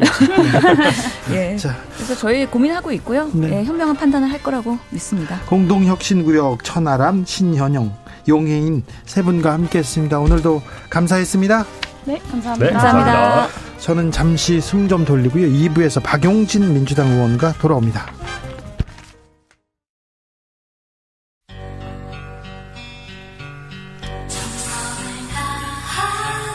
정성을 다하는 국민의 방송 KBS 주진우 라이브 그냥 그렇다고요. To the Batmobile. Wave of super energy. 주기자의 1분 미국의 작가 첼시 베닝 지난 8월에 자신의 첫 소설을 냈습니다. 그리고 서점에서 사인회를 열었는데요. 그날 베닝에게 사인을 받은 독자는 2명. 그것도 친구 둘이었습니다. 다음날 작가는 트위터에 좀 아쉬웠다 이렇게 토로합니다. 어제 사인회에 두 명만 와서 좀 당황스러웠어요. 사전조사에서는 37명이 오겠다고 했는데 솔직히 좀 속상하고 창피했어요. 그의 SNS는요. 아, 세계로 뻗어나갑니다. 그리고는요, 대작가들도 비슷한 경험을 했다. 그러면서 베닝에게 응원과 위로의 메시지를 보내기 시작합니다. 음, 넷플릭스 시리즈로도 만들어진, 아, 그, 유명한 작가입니다. 작가의 작품을 쓴 분은, 아, 제가 뉴욕 맨하탄에서 사인회를 열었는데 아무도 오지 않았어요. 당신에겐 두 명이나 더 왔어요. 이렇게 얘기했고요. 부커상을 수상한 또 유명한 작가도 사인회 망한 작가 클럽에 가입해서 하세요. 내 사인회에도 아무도 안 왔어요. 한 명이 왔어요. 그런데 나한테 스카치 테이프를 어디에서 사냐고 물어보더라고요. 이런 얘기를 했습니다. 빠친코의 이민진 작가도 댓글을 달았습니다. 낭독회를 한 적이 있는데 그곳에 남편의 사촌만 있었어요. 딱 한 명이었어요. 절대 잊을 수 없었지요. 그를 응원한 것은 작가들만이 아닙니다. 독자들이 호응했습니다. 그의 책 판매가 급증하더니 아마존 판타지 장르에서 1위 차지하더니 결국 베스트셀러 1위에 오르기까지도 했습니다. 베닝은 우리는 혼자가 아니다. 괜히 서운하거나 불편한 감정을 억누르거나 붙들고 있지 마라. 혼자 고민하지 말라. 이렇게 얘기했습니다. 이런 동화 같은 이야기는 우리 곁에도 일어납니다. 손흥민 선수에게 세레머니를 부탁했던 경북 칠곡의 백혈병 소녀. 그녀에게 후원의 기적이 일어나고 있다고 합니다. 연말입니다. 우울하다는 분들이 있습니다. 애인이 도망갔다는 분도 있습니다.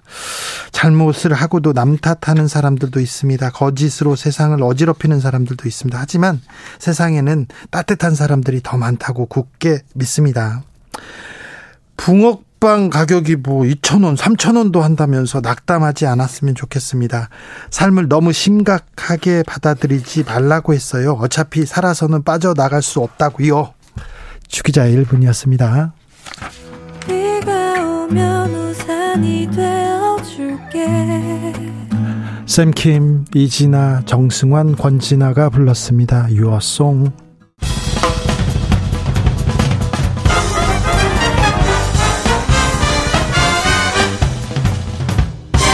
훅 인터뷰 훅 인터뷰 이어가겠습니다. 국회 상황 복잡합니다. 민주당은 이재명 대표 사법 리스크 대응 놓고 뒤숭숭합니다. 아, 정치가 사라졌습니다. 이것저것 다 물어보겠습니다. 더불어민주당 박용진 의원 어서 오세요. 안녕하세요. 오랜만입니다. 네, 박용진입니다. 오랜만입니다. 예. 네. 요즘 뭐 때문에 바쁘세요? 삼성생명법. 네. 네, 그것 때문에 정신없고요. 제가 이재명 당대표하고 그 해서 당대표 선거에서 졌잖아요. 네. 그러니까 원래 지면 한 6개월은 입을 다물고 살아야 되는데 네. 3개월 동안 그렇게 잘 하다가 네.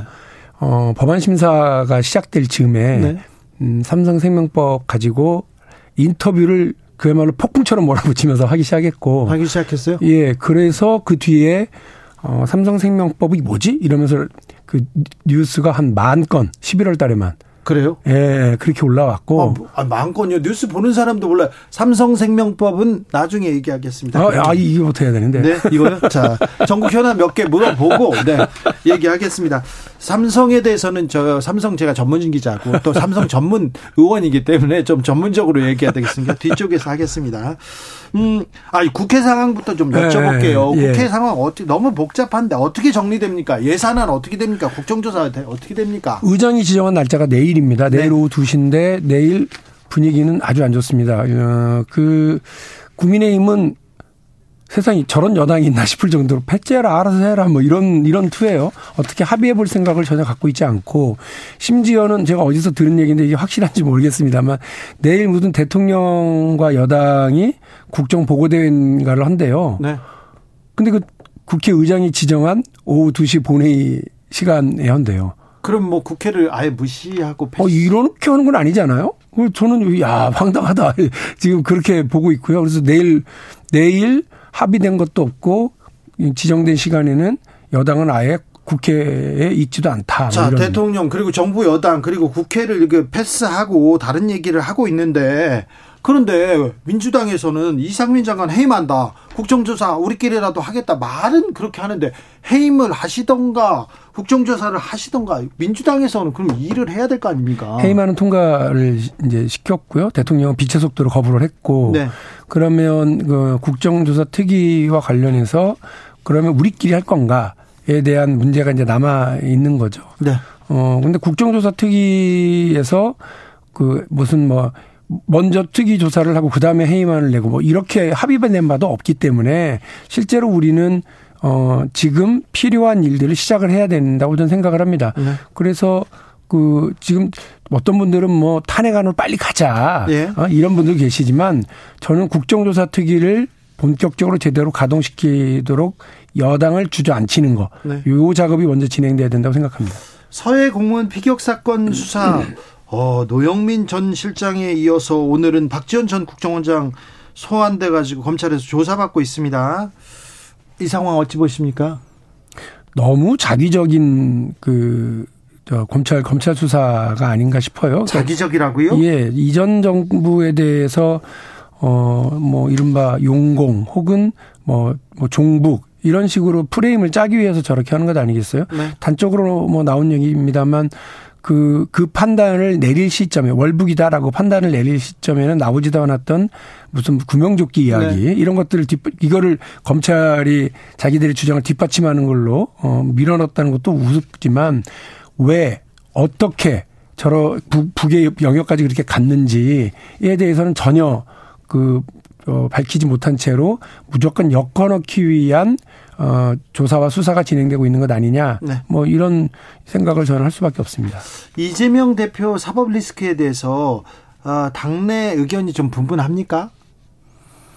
의견은 분분한데요. 사실은 되게 이제 정중동 분위기예요. 그러니까 예. 왜냐하면 음, 검찰 수사가 벌써 이제 어, 근 1년 가까이 사실은 뭐 진행되고 있는 것 아니에요? 네. 근데 나오는 거는 없고 물론 측근들의 혐의는 어 법원에 의해서 일정하게 인정돼서 재판으로 기소가 됐고 구속됐습니다만 네. 그들의 그런 범죄 혐의와 이재명 당대표의 혐의를 공모로 공범으로 이렇게 엮 엮어내지를 못하고 있는 거 아니겠어요? 네. 그러니까 계속해서 그 뭐 이재명 대표한테 문제가 있을 것으로 막 그 정황을 피우고는 있는데 연기를 피우고는 있는데 결정적인 한 건은 없- 없는 상황이라고 그런다면 저는 아직은 그래서 많은 의원들이 이 상황을 우려스럽게는 보지만 그 지켜보고 있는 거죠. 침묵 속에서 지켜보고 있는 거죠. 음, 그런데 정진상, 김용, 어, 측근 중에 최측근인데 최측근이 구속됐습니다. 그래서 이 대표 주변에서 범죄를 했다면 아, 단일 대우로 지키는 게 민주당 망하는 거 아닌가 이렇게 김종민 의원은 얘기하던데요. 어, 그것은 이제 전제가 있는 겁니다. 김종민 의원이나 뭐 다른 의원님들의 전제는 측근의 그런 비리 의혹이 범죄 혐의가 이재명 당대표로까지 확정될 때 네. 확정될 때는 당연히대로 망하니까 지금 어 문제는 검찰과 팩트를 가지고서 싸울 것이 아니라 네. 정치적인 어 이런 그 일- 일정한 정치적인 수사로 네. 정치적인 그 표현으로 이 문제를 이야기해야 되지 막 그냥 어 덮어놓고 정치 탄압이다 김용에 대한 탄압 김용에 대한 수사도 정진상에 대한 수사, 수사 수사도 정치 탄압이다라고만 이렇게 밀고 가는 건 현명하지 못하다고 하는 지적이 아니겠습니까? 그래서 지금은 저는 어 뭐 이재명 당 대표의 혐의를 검찰이 밝혀야 될 입장이기 때문에 네네. 검찰이 수사를 지켜보고 있는 상황입니다. 네. 음, 김경수 전 지사 가석방 또는 사면 얘기도 이렇게 이슈로 떠오르는데 이 부분은 어떻게 보세요? 저 요즘 제가 밀고 있는 윤석열 대통령의 정치를 네. 어, 정말 뭐라고 표현하고 싶으냐면 소인배 정치예요. 옹졸해요. 그 사실 김경수 전 지사 입장에서는 어, 정치적으로 조롱하기 위해서 자기를 이렇게 끼워넣게 하는구나. 그 느낌 저는 당연히 가질 수 있다고 생각하거든요. 아, 조롱한다. 이러면 안 되죠. 그, 음, 그냥 아예 그 형기를 다 마치고 나오도록 하든지 네. 중간에 이명박 전 대통령 사면시켜야 되니 거기에 끼워넣기를 하면서 정치적 조롱. 제가 왜 정치적 조롱이라고 그러냐면 뭐 사면을 시키되 복권은 안 돼. 이- 이런 식으로 하는 게 어디 있습니까? 네. 예. MB 사면에 대해서는 어떻게 생각하세요? 정치적으로 뭐 현 대통령이 판단할 수는 있는 문제라고 봐요. 예. 예, 그 문제에 대해서 어 물론 좀 뭐 도덕적으로 정치적으로 비판할 수는 있습니다만 대통령이 크게 보고 국정에 도움이 되고 국가 통합에 도움이 된다고 하면 뭐 그럴 수 있습니다. 그러나 국가 통합은 애시당초 글러버린 게 이 소인배 정치를 통해서 오히려 그 김경수 지사 전 지사를 조롱하는 형태로 드러- 드러났기 때문에 네. 국 국민 통합은 뭐 제가 볼 때는 물 건너간 효과라고 생각합니다. 네. 삼성생명법 드디어 얘기하겠습니다. 네. 의원님께서 지금 7년 넘게 추진하고 있습니까? 그렇습니다. 네. 어떤 내용입니까? 우리 뭐 보험업은 어 고객의 돈을 함부로 어디에 투자하거나 혹은 어그 대주주 마음대로 사용할 수 있도록 못하게 되어 있어요. 그러면 안 되죠. 절대 안 돼요. 남의 네. 남의 돈인데다가 네. 특히나 이게 자칫 잘못 투자를 했다가는 어 보험업에 보험 회사가 여러 군데 돈을 빌려주거나 투자를 하고 있거든요. 네. 근데 어딘가가 잘못돼 가지고 이 보험 회사가 위기에 빠지면 그 전체가 위험에 빠집니다. 어, 경제 국민의 전체가. 보험금은 어떻게 아, 하고요? 그것도 다 날리는 거고요. 네. 그래서 금융과 관련돼서는 여러 가지 규제가 많은데 특히나 보험회사는 계열사에 대주주의 계열사에 어 이름 이를테면 삼성생명은 삼성전자에 네. 자기 총자산의 3% 이상을 어 투자하지 못하도록 되어 있어요. 예, 예. 그게 대충만 뭐그 따지면 어 얼마를 오버하고 있냐면 20몇 조를 오버하는 투자를 지금 하고 있어요. 지금 삼성생명이 법을 어기고 지금 다른 데 투자하고 있다는 겁니까? 법의 취지는 이런 위험한 짓 하지 말아라라고 딱 되어 있는데 네. 어디에서 이거를 그 구멍을 만들어줬느냐면 법 밑에 대통령 시행령. 네. 이 시행령도 아니고요. 그 밑에 장관이 고시하는 장관의 규칙, 보호목 감독 규정에서 이 삼성생명 주식을 시가로 계산하지 않고 취득했을 때 원가로 계산하게 한 거예요. 에이, 말도 안 되죠. 말도 안 되죠. 왜냐하면 네. 위험 정도는 위험은 시가로 올 텐데 네. 위험에 대한 평, 그, 그 평가를 안전장치를 그, 해, 그 해- 무장해제시키는 방식으로 원가로 하라고 그러면 2022년 지금 현재 한 6만 원돈 되고 있는 삼성전자 주식을 네. 1072원 샀을 때 평, 평균 말도 안 되죠. 말도 안 되게 평가를 하고 있으니까 삼성은 지금 어마어마하게 위험한 게 우리 모든 대한민국의 모든 생명 어 보험 회사가 가지고 있는 국내 주식의 네.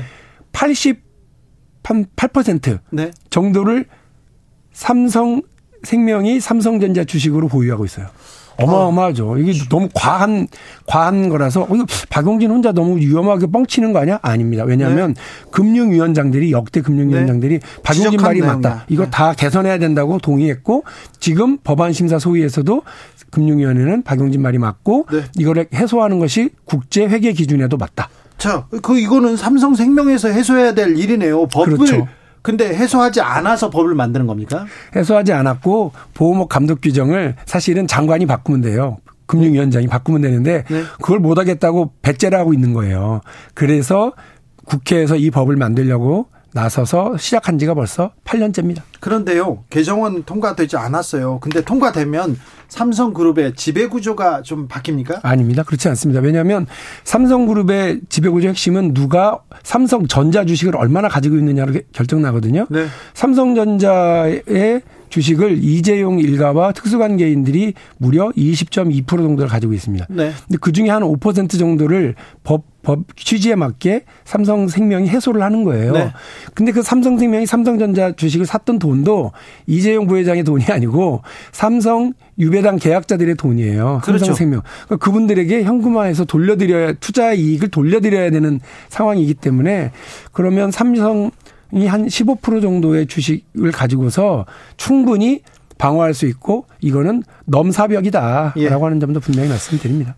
국회의원 돼서 계속 삼성을 이렇게 이렇게 삼성 관련된 법안을 냅니다. 국회의원 되기 전에도 삼성 이렇게 어, 잘못한다 비판 많이 하셨어요. 네. 그런데 이 삼성생명법 또 이거 이 얘기하면 삼성에서 계속해서 얘기하고요. 또 언론에서 비판합니다. 아, 저욕 많이 먹어요. 그래서 그런데 왜 이 삼성생명법 왜 통과시켜야 됩니까? 저는 진짜 삼성을 아끼고 사랑해요.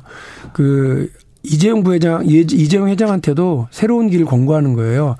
이전에 제가 삼성하고 세 번의 지금 전쟁을 치르고 있는 건데 첫 번째는 차명 계좌와 관련된 금융실명법 적용. 네. 그래서 천억의 세금을 이건희 회장이 내게 했습니다. 네. 두 번째는 삼성 바이오로직스 분식회계 사건에 대해서 결정적인 어, 노력을 해서 사실은 어, 경영권 불법 승계 구조에서 이재용 부회장이 감옥을 갔다 올 수 있는 감옥을 갔다 오는 일을 만들었죠. 근데 이번이 세 번째인데 이 모든 세 번째 세 가지가 다 아버지 세대에 만들어졌었던 구시대의 낡은 유물이에요. 네. 이제 글로벌 스탠더드로 그리고 외국에서 우리 대한민국 경제를 평가하는데 가장 위험하다고 보는 북핵 리스크 다음으로 네. 대주주의 저이 뭐 지배 구조의 불투명함 이런 것들 을 해소해야 되거든요. 네. 그러면 삼성이 보다 그 global standard에 맞게 또 세계적인 기업으로 우뚝 설 수 있는 길을 열어주려고 이렇게 노력을 하는 겁니다. 같이 삼- 했으면 좋겠어요. 네, 삼성 그 오너가에만 도움이 되는 게 아니라요. 이거는 아니죠. 이거는 뭐 어, 보험을 가입한 사람들 주주들한테도 도움이 됩니다. 그렇습니다. 첫 번째로는 삼성이 정도 경영을 할 수 있도록 길을 여는 거고요. 두 번째로 이재용 회장한테는 투명 경영, 합법 경영의 길을 열어드리는 겁니다. 세 번째로는 700만 개미들, 700만 국민들에게 돈 벌어들이는 법안인데요. 왜냐하면 삼성생명의 유배당 계약자들이 한 3조에서 6조 정도의 배당금을 받게 돼 있어요. 네. 이, 이, 이것이 엄청난 이익을 줄 거고 또 삼성생명의 12만 주주들, 아, 삼성의 유배당 계약자가 한 삼성생명 유배당 계약자가 160만 정도거든요. 이 여기에 삼성생명 주주 12만 명. 이들은 당연히 돈을 벌고요. 삼성전자, 삼성전자 주주들은 이 삼성생명이 내놓는 삼성전자 주식을 삼성전자가 자사주로 소각할 수 있도록 네. 만들어주면 자연스럽게 주주 가치가 제고돼서 돈을 벌게 저희가 지금 그렇게 계획을 짜고 있습니다. 삼성에서 항상 박용진 국회 정무위원 하냐 안 하냐 안 했으면 좋겠다 계속 하는데 국회 정무위원 계속 하고 계십니다. 그런데 국회 정무위원으로서 여기가 뭐 어, 금융권 이렇게 네. 금융권 기업 이렇게 보는데요. 요즘은 주가 조작 사건 계속 얘기하고 다니더라고요. 그 왜냐하면 첫 번째로는 삼성 증권이 또 해괴한 짓을 한 적이 있었어요. 네. 이거 가지고 지금 금감원이 최근에 33억 이렇게 뭐 그 했는데 똑같은 일이 뭐냐면 주가 조작은 도이치모터스 주가 조작 사건에서도 우리가 확인을 하잖아요. 네. 근데 그 저는 이 문제를 왜 그 공정과 상식, 법과 원칙을 그렇게 좋아하는 그 윤석열 대통령이 왜 네. 이거는 도이치모터스에는 적용하지 않냐. 네. 그 좋아하는 그 좋다는 법과 원칙을 왜 김건희 여사한테는 적용하지 않는지 묻고 싶어요. 뭐 예전에 다 했다. 어 윤, 문재인 정부 시절에 다 했다 이렇게 얘기하던데. 아유, 거짓말이고요. 네. 제가 열일곱 일곱 가지 거짓말을 한 1분 정도에 정리해서 말씀드릴게요. 첫 번째, 도이치모터스 관련 계약서를 제출하겠다고 그 청문회에서 얘기했는데 끝내 제출하지 않았어요. 안 했습니까? 예, 도이치 파이낸셜 2013년 매수 당시에 공모 절차에 참여했다고 청문회에서 얘기했는데 나중에 알고 보니까 금감원 공시에 공모 공시가 아예 없어요. 특혜를 받았다는 얘기예요. 네. 세 번째, 김건희 여사는 주가 조작이 일어났던 2011년, 2012년에 주식 거래를 하지 않았 나타났다는데 2010년 10월부터 2011년 3월까지 통정거래 수법으로 검찰이 파악한 것으로 언론에 보도된 내용만 40차례가 돼요. 네. 네 번째, 김건희 여사가 도이치모터스 단순 투자자라고 얘기했지만 모두가 알고 있는 것처럼 도이치모터스의 이사로 재직했고요. 다섯 번째, 이사였어요? 네, 김건희 여사가 도이치모터스 주식으로 4천만 원 손해 보고 나왔다. 네. 이렇게 얘기했는데 실제로는 10억 5천만 원 정도의 수익을 얻은 것으로 확인되고 있고요. 아, 돈을 벌었어요? 여섯 번째, 김건희 여사는 주식 잘한다는 말에 이정필 씨한테 계좌를 맡겼다. 이렇게 주장을 했지만 이정필 씨는 애초에 도이치모터스 주식으로 어, 도이치모터스 주식을 살 수 있는 사람으로 김건희 여사를 권오수 도이치모터스 회장으로부터 소개를 받았다. 네. 예, 이런 게 지금 법원에서 나오고 법정에서 증언되고 있고요. 그다음에 어, 이- 마지막인데 이- 이정필과 절연했다고 한 후, 이후에 저와 이정필을 제외하고는 거래 못하게 해라라고 증권사 직원과 김건희 여사의 통화 녹취록이 나왔어요. 이게 이 일곱 가지 거짓말이 다 어디로부터 시작되느냐면 검찰총장 후보자 윤석열, 네. 대통령 후보 윤석열이 김건희 여사의 이 의혹, 범죄 의혹과 관련해서 그 은폐하거나 보호하기 위해서 해놓은 거짓말들 때문에 생겨난 거짓말인 거예요. 예. 김건희, 그러니까 다시 말씀드리면 주가 우- 조작의 의혹은 김건희 여사의 몫이지만 은폐 혹은 보호하려고 했었던 거짓말은 모두 다 공정과 상식, 법을 집행해야 되는 검찰총장 후보자였거나 대통령 후보가 내놓은 거짓말로부터 이 일곱 가지가 지금 나오고 있는 거거든요.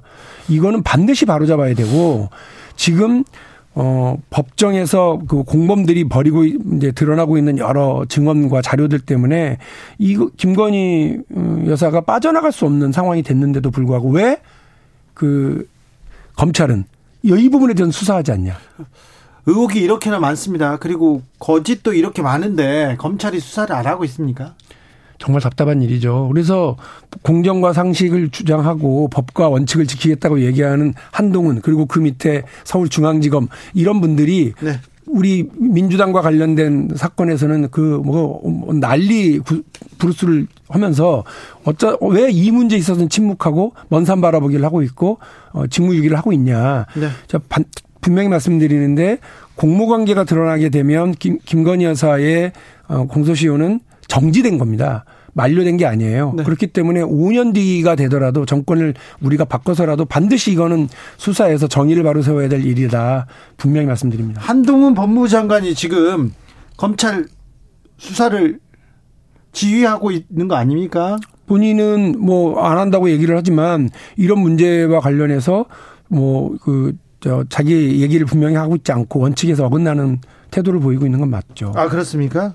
한동훈 법무부 장관은 당 대표에 나올 것 같습니까? 그거야 뭐 알 건 없는데요. 저는 하- 그 괜찮은 검사 한동훈으로 기억을 하고요. 네. 그런데 그 요즘 하는 걸 보니까 법무부 장관으로서 하는 걸 보면 되게 성마른 태도, 신경질적인 장관. 그리고 역시 이분도 소인배 정치를 할 것 같아서 네. 정치 안 하시는 일을 좀 오히려 바랍니다. 네. 송주섭님께서 박용진 응원합니다. 이렇게 합니다. 이재명 대안은 박용진입니다. 이 댓글에 대한 본인의 생각은 어떠세요? 아픈 상처를 건드시면 안 됩니다. 저는 바로 어 100일 조금 전에 네. 이재명 어, 후보에게 이재명 대표에게 진 사람이라서 어 뭐 그런 얘기는 저에게 상처를 해집는 에, 응원이다 이런 말씀드리고 싶습니다. 아니 응원하고 있다고요. 어떤 분이 네. 조현수님께서는요. 박용진 의원 댁에 삼성이 건전해지고 국민 노후가 안정되고 있네요. 이렇게 얘기하는데 아, 그 노력에 박수를 이렇게 보냅니다. 이런 분도 있습니다. 네. 감사합니다. 네. 여기까지 할까요? 예, 또 한번 불러주십시오. 네. 아, 말씀 잘 들었습니다. 민주당의 박용진 의원이었습니다. 감사합니다. 정치 피로, 사건 사고로 인한 피로, 고달픈 일상에서 오는 피로. 오늘 시사하셨습니까? 경험해 보세요. 들은 날과 안 들은 날의 차이. 여러분의 피로를 날려줄 저녁 한 끼 시사. 추진우 라이브.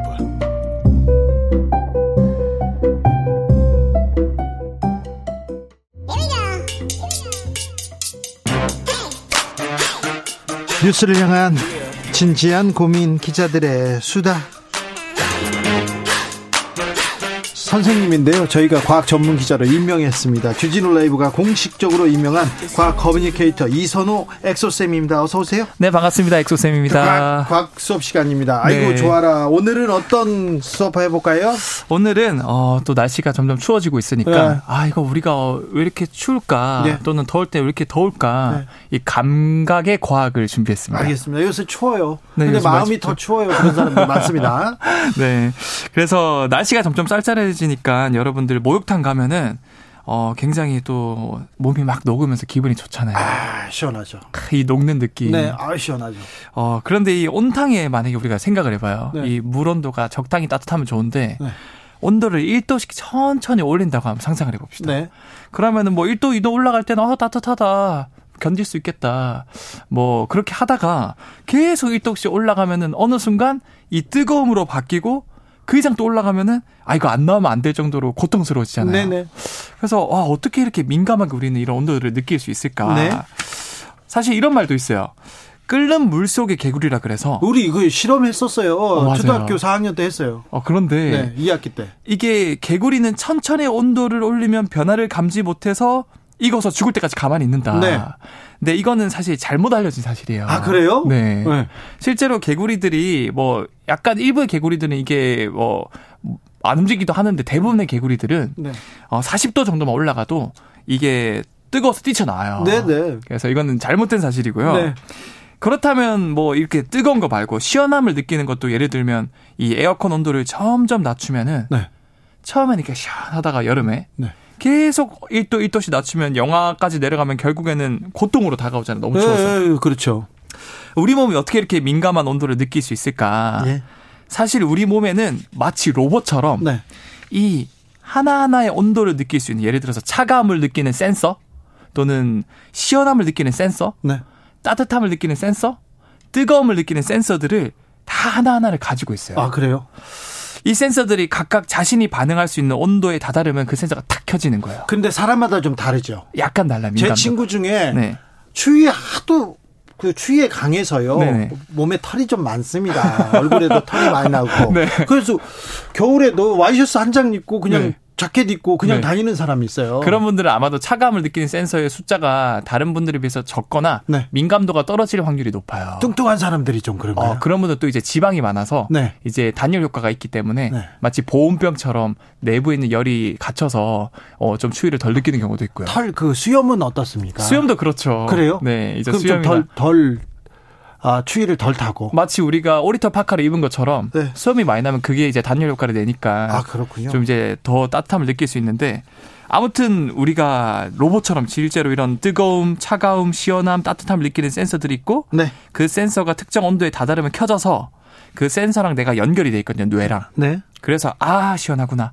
아, 따뜻하구나 이렇게 온도를 느끼는 거예요. 그래요. 네. 어, 몇 도 정도 되면 이런 걸 느끼기 시작합니까? 어, 예를 들어서 우리가 따뜻하다가 어느 순간 뜨겁고 통증이 느껴지잖아요. 네. 이것도 딱 기준 온도가 있거든요. 그래요? 네. 43도가 되면은 네. 43도 이상이 되면 뜨거움을 느끼는 센서가 켜지거든요. 네. 신기한 점은 이 센서는 뜨거움뿐만 아니라 이 뇌에서 통증을 느끼는 부위와도 연결이 돼 있어요. 예, 예. 그래서 여러분들이 어 뜨거움을 느낄 때 통증도 같이 느껴지는 이유가 예. 이게 그 센서는 단순히 뜨거운 거랑만 연결되는 게 아니고 통증이랑도 연결돼 있어서 아이고 뜨겁다, 아이고 아파 예. 이런 생각이 드는 거고요. 그렇죠. 이렇게 통증이랑 연결돼 있는 이유는 사실 우리 몸이 뜨거우면 위험하니까 예. 이제 본능적으로 피하게 하려고 이제 통증도 유발을 하는 거다. 네. 근데 더 흥미로운 점은 꼭 43도 이상 뜨거워지지 않더라도 네. 이 뜨거움을 느끼는 센서가 켜질 때가 있거든요. 네. 어, 주 DJ님께서는 언제라고 생각하시나요? 꼭 43도 이상이 안 돼도 아이고 뜨거워 하는 걸 느낄 때가 있어요. 매운 거 먹을 때. 뜨거운 거 먹을 때. 네, 정확합니다. 네. 이 매운 거를 먹을 때는 사실 매운 것은 매운 맛은 맛이 아니라 통증이다라고 많이 들어보셨죠? 그렇죠. 그게 제가 아까 말씀드린 이 43도까지 올라갈 필요 없이 네. 그냥 매운 떡볶이 먹으면은 그 속에 들어있는 캡사이신한 분자가 네. 이 뜨거움을 느끼는 센서를 건드려 주는 거예요. 아. 그래서 우리가 매운 걸 먹으면 굳이 뜨거운 걸 안 먹어도 막 땀이 흐르잖아요. 아, 땀나요. 그게 결국 이 뜨거움을 느끼는 센서를 건드리니까 네. 덥다고 착각을 하는 거예요. 아, 그래요? 네. 아. 비슷하구나. 덥다고 착하고 그러는 건데 차가운 네. 음식 차가운 음식 먹어도 그렇습니까? 어, 차가운 음식 먹어도 그런 비슷한 케이스가 있는데 제가 이 떡볶이 관련해서 조금만 더 설명을 드리자면 네. 이 차가운 음식을 먹어도 그 차가운 음식 속에 캡사이신이 많이 들어가 있잖아요. 네. 그러면은 그 녀석이 43도의 뜨거운 음식을 먹는 것과 같은 통증이 유발되고 몸에서 땀이 나는 거고 예. 그래서 이제 매운 음식을 먹으면 막 혀가 얼얼해지는 것도 네. 결국 통증을 유발해서 우리가 이런 통증을 맛이라고 착각해서 매운 맛이라고 표현을 하는 거예요. 네. 그런데 네. 이 매운 거 먹어도 먹어도 좀 다- 다시 땡깁니다. 아, 저, 도 맞아요. 청양고추 좋아하거든요. 네. 아주 맵게 먹어요. 네. 그리고 카레도 1에서 10까지 이렇게 매운 강도 이렇게 높여서 그렇죠, 그렇죠. 파는 가게가 있어요. 맞아 3단계, 5단계 네. 이렇게. 저는 9단계 먹거든요. 어, 대단하시다. 네. 네. 제일 비- 매운 거 가져와 봐요. 네. 이렇게 해가지고 먹거든요. 일단 먹고 그 보는데. 눈물 콧물 흘리면서 드시죠. 아이 그뭐 네. 근데 그리고도 또 당깁니다. 음, 맞아요. 이거 중독되는 이유가 뭡니까? 어, 그러게 이게 다시는 먹지 말아야지. 막 아이고 막 얼얼하다 하면서도 네. 또한 일주일 이제 지나면 막 밤에 야식 땡길 때 땡겨요, 땡겨요. 매운 게 땡기거든요. 네. 흥미로운 점은 이런 매운 게 제가 통증을 유발한다 그랬잖아요. 우리 몸에서 이렇게 통증이 유발되면은 통증을 억제하기 위해서 엔돌핀과 같은 진동 효과를 낼 수 있는 신경전달 물질이 많이 분비돼요. 예. 그러면 또 기분이 좋아지거든요. 네. 그래서 우리는 매운 걸 먹으면 고통스러워 하면서 동시에 뇌에선 이걸 보상해주기 위해서 쾌락을 느끼게 해주는 거거든요. 아 그래요? 네. 고통 대신 쾌락을 줍니까? 그러니까 우리가 우리 몸에서 어 통증이 오네 안 되겠다 진통 효과를 낼 수 있는 엔돌핀은 분비해야 되겠다 그렇게 엔돌핀이 나오면 우리가 뭔가 통증을 느끼다 갑자기 통증이 없어지면서 기분이 좋아지다 보니까 아 이렇게 자연스럽게 매운 음식에 중독이 되는 거죠. 네, 알겠습니다. 아, 참. 오늘 매운 거 좀 먹어야 되겠어요. 많이 먹어야 되겠어요. 김복경님께서 네. 30도 물에, 뭐, 30도 물에도 이게 차가운 데 있다가 갑자기 들어가면 뜨겁게 느껴지던데, 그건 네. 왜 그런가요? 물어보네요. 이게 또 어떻게 보면 이제 상대적인 거라서 차가운 곳에 계속 있다 보면은 그렇겠죠. 어 이게 추위를 느끼고 결국 어, 상대적으로 따뜻해지는 거고 네. 그리고 흥미로운 점은 우리가 뜨거운 거 진짜 뜨거운 거 많이 먹으면은 다음 날 이제 그 대변을 눌 때 난리가 납니다. 그렇죠. 아래쪽이 또 뜨겁거든요. 막 따끔하고. 아, 그래요? 그게 왜 그렇냐면 네. 사실 우리가 매운 걸 먹을 때 그 42, 3도의 그 뜨거운 온도 센서를 건드린다고 하지 않았습니까? 네네. 그 센서가 혀뿐만 아니라 네. 이 항문 쪽에도 있어요. 아, 그렇군요. 그래서 매운 걸 많이 먹으면은 미처 이 위에서 다 분해가 안 되면 그 캡사이신 성분이 항문 쪽에 가서 또 그 통증을 느끼는 센서를 건드리는 거예요. 네. 그러니까 막 아래쪽이 화끈거리고 막 통증이 유발되는 거예요. 그러면은 그 혹시 네. 좀 그 아래쪽에 질환이 있거나 약하신 분들은 매운 거 자제해야 되겠네요. 아, 그렇죠. 아, 그렇군요. 그러면 더 그럴 수 있는 거죠. 네. 아, 그렇군요. 자극적이다 보니까. 아, 네. 꼭 말해야 되겠네. 제 친구들 지질 수술하는 애들이 많거든요. 아, 그런 분들은 이제 절대 금지죠. 네. 그래요? 네. 아, 많습니다. 제 친한 친구. 1719님, 선생님, 귀에 쏙쏙 들어옵니다. 그러니까 엑소 선생님한테 제가 과학 수업 받았으면 제가 그렇게, 그렇게 지나잖아. 자, 뜨거운 거 말고 시원하다 이런 거 있지 않습니까? 아, 그쵸. 국물 시원하다. 네. 이건 어떤 느낌입니까? 어, 우리가 국물 마시고 시원하다 느낄 때가 있잖아요. 네. 이거는 우리가 보통 뜨거운 국물 먹는데도 뭔가 국물 먹어보면 시원해. 네. 어이, 왜 이럴까. 근데 참 신기한 게 우리가 시원하다고 생각되는 국물들의 공통점은 전부 거기에 양파나 대파나 마늘 이런 게 들어가 있거든요. 마늘 많이 들어가면 시원하죠. 네, 그 뭐, 그러면 이 뜨거운 국물인데 먹으면 시원해. 네. 사실 얘네들의 공통점은 알리신이라는 물질을 가지고 있거든요. 네. 이 알리신은 어디 센서를 건드려줄까요? 뜨거운 걸 건드려줄까요? 차가운 걸 건드려줄까요? 차가운 걸. 맞아요.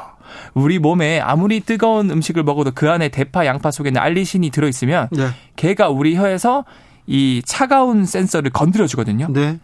그러면은 이제 우리가 시원하다라는 느낌을 받을 수 있는 거고 특히 우리가 마늘 먹을 때 이 알싸한 맛이라는 표현을 많이 하지 않습니까? 네. 이 우리 조상님은 이미 알고 있었던 거예요. 네. 알싸하다 해서 이 싸하다가 바로 우리가 뭔가 분위기가 냉랭하거나 차갑거나 어색할 때, 아, 뭔가 분위기가 쎄한데, 라는 말을 하지 않습니까? 그렇죠. 쎄하죠. 그게 이 알싸하다의 싸하다가 쎄하다로 바뀐 거거든요. 네. 그래서 결국 우리 조상님들도 이 알싸한 맛이 결국 매운 맛인데 시원한 맛이구나. 네. 라는 걸 알고 있었다라고 우리가 과학적으로 증명할 수 있었고요. 네. 마지막으로 저희 또 박하사탕 이런 거 먹으면 또 시원하지 않습니까? 시원하죠. 하죠. 박하사탕이 뭐 냉동실에 넣어놓은 것도 아닌데 먹으면 시원하거든요. 네. 그것도 비슷한 맥락인데 이 박하사탕이나 이런 거 안에는 멘톨이라는 성분이 들어있거든요. 예. 그 멘톨이라는 성분도 시원함을 느끼는 센서를 건드려줘요. 네. 그래서 굳이 그 바카사탕 이런 것들을 냉동실에 안 넣어도 심지어 뜨거운 바타, 바카사탕을 먹어도 이걸 먹고 나면은 시원해지는 이유는 결국 멘톨이라는 성분이 시원한 센서를 건드린다라고 정리할 수 있을 것 같습니다. 멘톨하고 맨솔하고는 관련 없는 거죠? 어, 제가 알기로 맨솔과 멘톨이 같은 걸로 알고 있는데 어, 저도 좀 헷갈리네요. 네. 알겠습니다. 조혜숙님께서 긴 세월 인간이 개구리를 무시해왔군요. 반성합니다. 이렇게 했는데 우리가 실험할 때 네. 개구리가 뛰쳐나오지 않는다고 해놓고 네. 뚜껑을 닫고 실험을 했었던 것 같아요. 네, 열심히 그 점프를 했을 텐데 어, 사실 개구리도 다 느끼고 대피를 한다. 알겠습니다. 과학 communicator 이선호 엑소쌤에게 배웠습니다. 감사합니다. 네, 감사합니다. 교통정보센터 알아보고 갈게요. 음, 유하영 씨.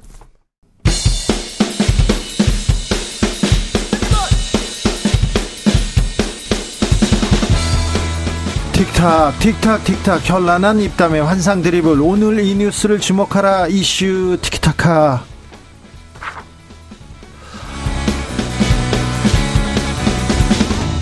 머리끝부터 발끝까지 핫이슈 더 뜨겁게 이야기 나눠봅니다. 청코너 최진봉 성공회대 교수 안녕하세요. 최진봉입니다. 홍코너 김병민 국민의힘 비대위원 예, 안녕하세요. 네, 잘 지내십니까? 날이 춥습니다. 김병민 의원이 계속 춥다고 네. 밖에서 계속 네. 그랬습니다. 더 추운 사람들이 많습니다. 네, 추운데 고생하시는 분들 힘내시기 바랍니다. TBS 직원들 좀 춥습니다.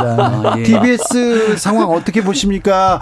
언론학자이신 최진봉 교수님. 아니, 그러니까 오세훈 시장님 너무 하시는 거지. 왜 그걸 자꾸 그러니까 TBS 가 운영될 수 있도록 기본적인 틀을 마련해 놓고 저는 그렇게 생각해요. 그리고 나서 내부적으로 논란이 있고 문제가 있다고 하면 그 부분 논의하면서 해결해 갈 수 있는 문제잖아요.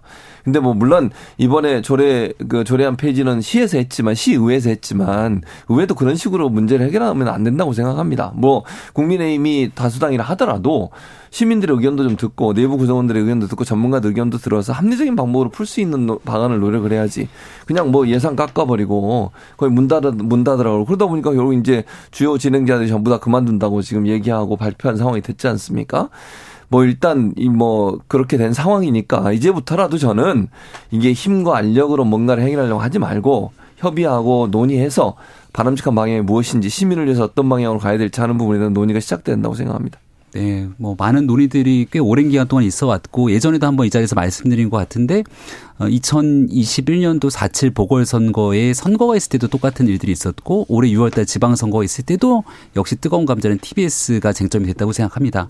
두 번의 선거에서 굉장히 이례적일 정도로 오세훈 서울시장이 높은 득표율을 기록했는데 그리고 나서도 TBS가 실질적으로 바뀌는 모습들이 보이지 않아서 시민들이 이건 도대체 어떻게 된 일인가 이런 생각들을 많이 하게 됐죠.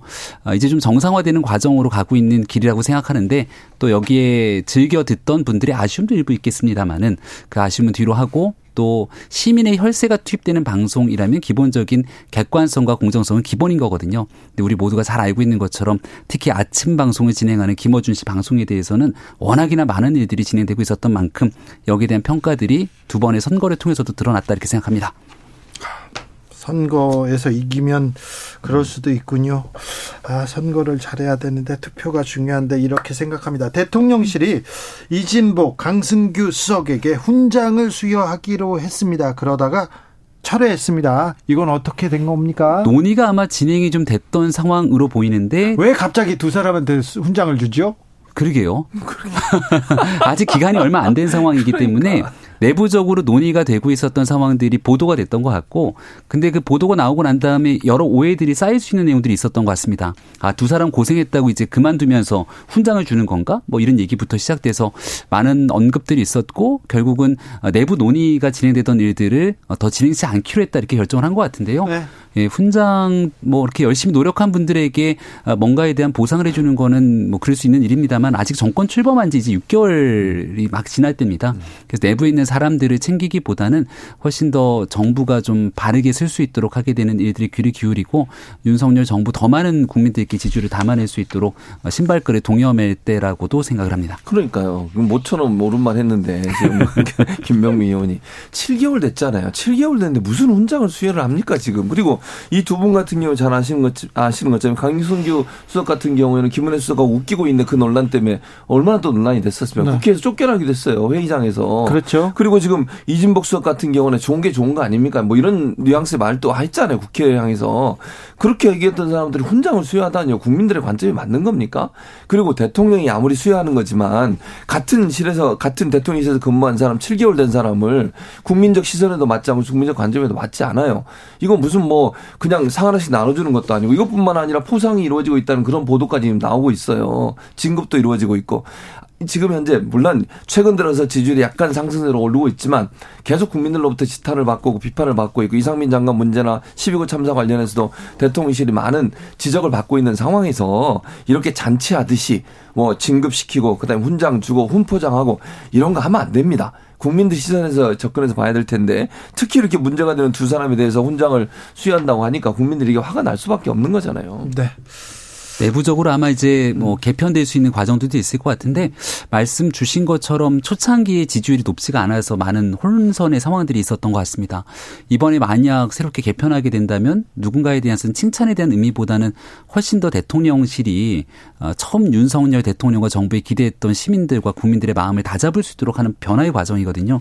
오늘 이런 뉴스가 아마 나왔던 것은 내부의 취재 과정을 통해서 아마 언론에게 보도되는 과정 속에서 좀 약간 문제되는 경우들이 있었던 것 같은데 국민들께 오해가 될 수 있는 내용들은 애당초 보도가 되지 않도록 여기에 대한 메시지 관리 철저하게 해야 될 것 같다는 네. 생각이 듭니다. 메시지 대통령실의 메시지 관리 특별히 조금 좀 투박하고 좀 부족합니다. 아마, 아마 인적 쇄신을 하거나 대규모 또 개편안을 내면 또 국민들이 어떻게 받아들일지 국민들이 아 또 마음을 바꿔서 더 일을 하려나 이런 생각을 할 수도 있는데 어찌 될지 좀 지켜보자고요. 국민의힘은 그 전당대회 때문에 정신이 없더라고요. 아, 예, 이제 전당대회를 할 때가 슬슬 다가오는 것 같습니다. 할 때는 아직 많이 남았는데 벌써 삿바싸움 룰 개정 아주 그렇게 많이 남진 않았고요. 예, 비상대책위원회의 임기가 6개월입니다. 네. 뭐 전국위원회 의결을 거치면 한 차례 더 연장할 수 있는데 굳이 비상대책위원회가 임기까지 연장할 정도의 상황은 아니다라는데 많은 분들이 공감을 하고 계신 것 같고 그러면 한 3월 12일까지가 임기니까 석 통상 달. 통상 전당대회 준비 기간은 한두 달 정도를 잡거든요. 네.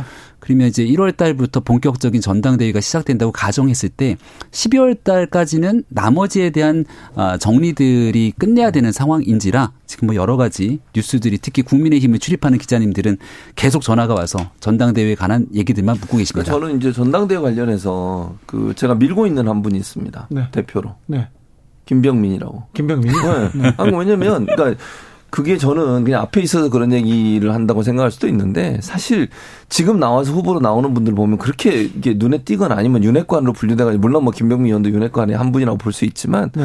너무 이제 국민적 지탄과 비판을 받는 분들이 너무 많아요. 네. 기본적으로. 그리고 제가 볼 때는 뭐 윤석열 대통령 입장에서는 안철수 또는 뭐 유승민 이- 이런 분들한테 당권을 줄 생각은 거의 없는 것 같고 네. 그러면 그래도 그 중에 좀 합리적인 사람이 돼야 네. 그래야 국민적 지지를 받지 않겠습니까? 네. 그런 생각에서 본다고 하면 제가 볼 때는 3월로 정리가 되는 것 같아요. 정유석 지금 비대위원장이 어느 연설에 가가지고 네. 본인 더, 더할 생각 없다 이러니까지 했어요. 네. 그리고 지난번에 이제 대통령실에서 만찬하고 나와서 얘기 나왔던 흘러나왔던 얘기도 2만 2만 3초니까 3초. 3월 초가 이루어질 것 같은데 김명민 의원도 잘 준비하시면 좋지 않을까 하는 생각이 네. 있습니다. 어, 뜬금없이 예. 김병민 의원 선거 운동을 한 아, 제가- 아, 최진봉 제가- 교수한테는 옐로 아, 카드를. 네, 드리겠습니다. 죄송합니다. 네. 어, 그렇죠. 김병 근데 김병민을 선택하면 네. 국민의힘이 그럴 수 있을까요? 그러니까요. 그게 좀 걱정되긴 룰 합니다. 개정한대요. 룰 그러니까요. 룰 네. 개정도 저는 국민적 지지에 맞지 않다고 생각해요. 16년간 유지한 네. 여론조사 30%를 흔든다고 합니다. 아마 음. 당원 100%로 갈 가능성이 매우 높아지는 것 같은데요. 매우자 그러니까 저- 네. 매우자는 뺐으면 좋겠고. 높아진다. 네, 높아진다. 아, 그렇게 하겠습니다. 그럼. 그러니까 저는 그게 현재, 그러니까 지금의 우리의 그 정치에 대한 국민들의 수준에 맞는 거냐. 네. 저는 이게 아무리 그 이게 뭐 대표를 뽑는 거지만 국민의힘 대표를 뽑는 총선을 앞두고서 국민적 지지를 받아야 되는 상황이에요. 이런 상황에서 지금 국민 여론조사 30%마저도 다 없애버리겠다고 하면 그냥 지지자들 가지고 선거하겠다는 거 아닙니까? 이래 가지고 뽑힌 대표가 과연 국민들의 지지를 받을 수 있는 상황이 될 것이냐. 저는 그런 점에서 상당히 우려스럽다는 생각이 들고요. 또 윤핵관으로 표현되지 않으면 권성동 의원도 지금 출마하겠다는 의사를 밝히고 있는 것 같고 또 누군가는 뭐 그 대리로 나와서 할 수 있는 그런 얘기도 지금 나오고 있는 네. 상황입니다. 이런 상황이 계속 지속된다고 하면 국민적 지탄을 받을 수밖에 없어요. 예. 저는 국민 여론조사 일정 부분 들어가야 돼. 이건 단순히 그냥 당 대표지만 당 대표가 하고 있는 상징성, 특히 총선을 앞두고서 공천권을 발휘해야 될 당 대표라고 하면 기본적으로 저는 국민적 여론도 일정 부분 이렇게 받을 수 있는 사람이 들어온 게 맞다. 그런 차원에서 본다고 하면 30%를 없애는 것은 대단히 위험한 어, 어떤 발상이다 이렇게 생각합니다. 그래서 김병민 의원은 네. 언제 출마 선언하십니까? 일단 이 얘기를 반론을 좀 하고요. 네. 아니 그- 언제 출마 선언하냐고. 반론을 좀 드리고 네. 두 분이 말씀 주신 게 한 십몇 년 동안 룰을 유지해 왔다고 이제 얘기를 하는데 그 기간 동안 많은 전당대회 방식들이 바뀌었습니다. 네. 제가 이 당에 처음 몸을 담았던 게 2010년도인데 그때 했던 전당대회를 기억하면 다 체육관에 모여서 했던 체육관 전당대회. 네, 네. 그리고 이제 주말 정도에 전당대회 당원들이 투표를 하게 되는데 각 지역마다 선거할 수 있는 데를 하나씩 마련합니다만은 여기에 대해서 가서 투표를 직접 참여하는 당원들의 비중이 채 15%가 안 됐던 걸로 기억합니다. 네. 그러니까 극소수의 조직화된 당원들 때문에 전당대회 때마다 돈봉투 이런 거 돌아다니는 것 아니냐는 의혹들이 커졌고 그게 2012년도를 앞두고 그런 일들이 일파만파 커져서 당이 큰 논란이 아, 불거진 적도 있죠. 지금 전당대회 가 가장 크게 바뀐 게 숫자가 당원들이 거의 100만에 달할 정도의 사람들이 늘어나게 됐고 휴대전화를 기반으로 하는 K보팅 투표 방식이 도입됐기 때문에 누군가가 오다를 내려서 찍는 방식이 아니라 한 명 한 명 당원들의 개개인의 선택에 따라서 모두가 다 참여를 합니다. 투표율이 한 50%에 달하기 때문에 수십만이 모여들어서 투표를 하게 되면 이른바 누군가가 전당대회에서 조직적으로 개입할 수 있는 여지들을 상당히 줄여버리게 되죠. 그리고 지금 당원들의 총체적인 비중들을 보게 되면 20대, 30대, 40대의 당원 비중이 아마 30%가 넘을 겁니다. 거의 그 50대, 60대의 비중이 또 20%가 넘을 거고 이런 방식으로 치게 되면 전 연령대가 아마 고르게 좀 분포가 돼 있어서 이거를 이 비중들을 여론조사를 일부 바꾸는 것만으로 뒤로 후퇴한다, 퇴보한다라고 보기는 어려운 측면도 있다는 점 같이 말씀을 드리고요. 당권 주자 중에 권성동 권장연대 얘기합니다. 장재원과 함께한다. 그리고 김기현, 김장연대 장재원 의원과 함께한다 이렇게 얘기하는데 실제 어떻습니까? 윤핵관들은 어떤 생각 갖고 있습니까? 윤핵관 김병민한테 한번 물어볼까요? 근데 연대를 하면서 뭐 당연히 이제 전당대회에서 가깝고 뜻이 맞는 사람들끼리 연합해서 선거에 힘을 보탤 수는 있습니다만 여기에 대한 전제 조건은 아까 제가 말씀드린 것처럼 누군가가 많은 의원들, 원외위원장들과 규합해서 그 사람들이 모였을 때 투표로 연결이 될 수 있어야 되거든요. 지난날 이준석 전 대표에 대해서 뭐 당원들 내 평가들이 좀 엇갈립니다만은 적어도 전당대회에서 그 바람 흥행몰이 했던 점에 대해서는 부정적으로 평가하지는 않는 것 같아요. 예, 예. 그 당시에 본인이 선거를 치렀을 때 조직 없이 돈 없이 선거 치르겠다고 얘기를 하면서 막 갔는데 흥행 바람이 일기 시작하면 사람들이 누가 당대표가 됐을 때 정권 교체에 가장 유리한가를 보고 이준석 전 대표를 뽑았고 네. 이번에는 누가 당 대표가 되는 게 다음번 총선. 총선에서 과반 의석을 확보하고 윤석열 정부 성공하는데 가장 유리한가를 보고 선택을 할 겁니다. 그래서 지금 나오게 되는 연대설 이런 거 다 의미 없다고 생각을 하고요. 이준석 전 대표가 갑자기 뜬금없이 나 당대표 나오겠다 이러면서 후루룩 바람몰이 하는데 채 한 달이 걸리지 않았던 걸로 기억합니다. 3월 달에 만약 전당대회를 치르게 된다면 아직도 무수히 많은 시간들이 남아 있어서 지금 먼저 막 뜬구름 잡는 얘기들 하는 것들이 그렇게 중요치는 않을 수 있다. 아, 한 달이면 된다.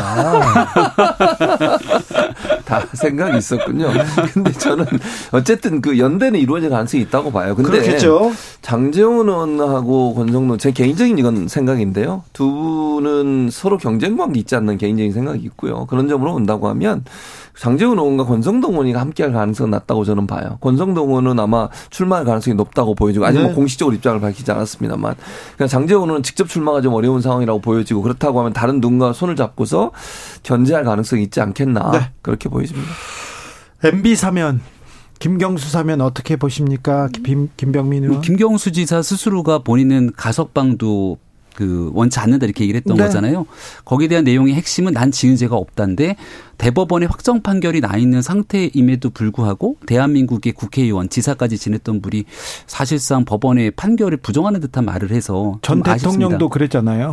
박근혜 전 대통령, 이명박 전 대통령 음. 잘못을 사과하거나 인정한 적 없습니다. 비판 많이 하셨잖아요. 네. 네. 마찬가지로 비판받는 지점들이 있을 거라고 봅니다. 그리고 그렇게 해서 결국 전직 대통령이 탄핵됐고 또 거기에 대한 법적 처벌까지 받게 됐던 아, 상황으로 나온 것 아니겠습니까? 거기에 대한 역사적 아, 심판까지 이루어졌던 거로 기억을 하고요. 근데 이 문제에서 일단 김경수 지사에 대한 복권까지 얘기를 하게 되니까 논란이 커지게 됐던 건데 이른바 선거 사범으로 대법에 확정 판결이 났던 인사에 대해서 만약 복권을 추진하게 되는 순간 다시 대한민국 정치판으로 뛰어들어서 어 선거법에 대한 반성 없는 상태에서 정치가 재개할 수 있게 되는데 그거는 사실상 저는 있을 수 없는 일이라고 생각을 하고요. 이명박 전 대통령에 대한 사면 문제는 전직 대통령에 대한 국민 통합, 뭐 고령인 측면 등을 얘기해서 선거 때부터 워낙 오랫동안 얘기가 나왔던 거라 이미 어느 정도의 평가가 끝날 일이 아닌가 생각합니다. 아니 뭐 국민적 평가가 끝났다고 저는 보진 않아요. 왜냐 이명박 전 대통령에 대해서는 국민들도 반대하는 분이 아직도 많다고 저는 보고.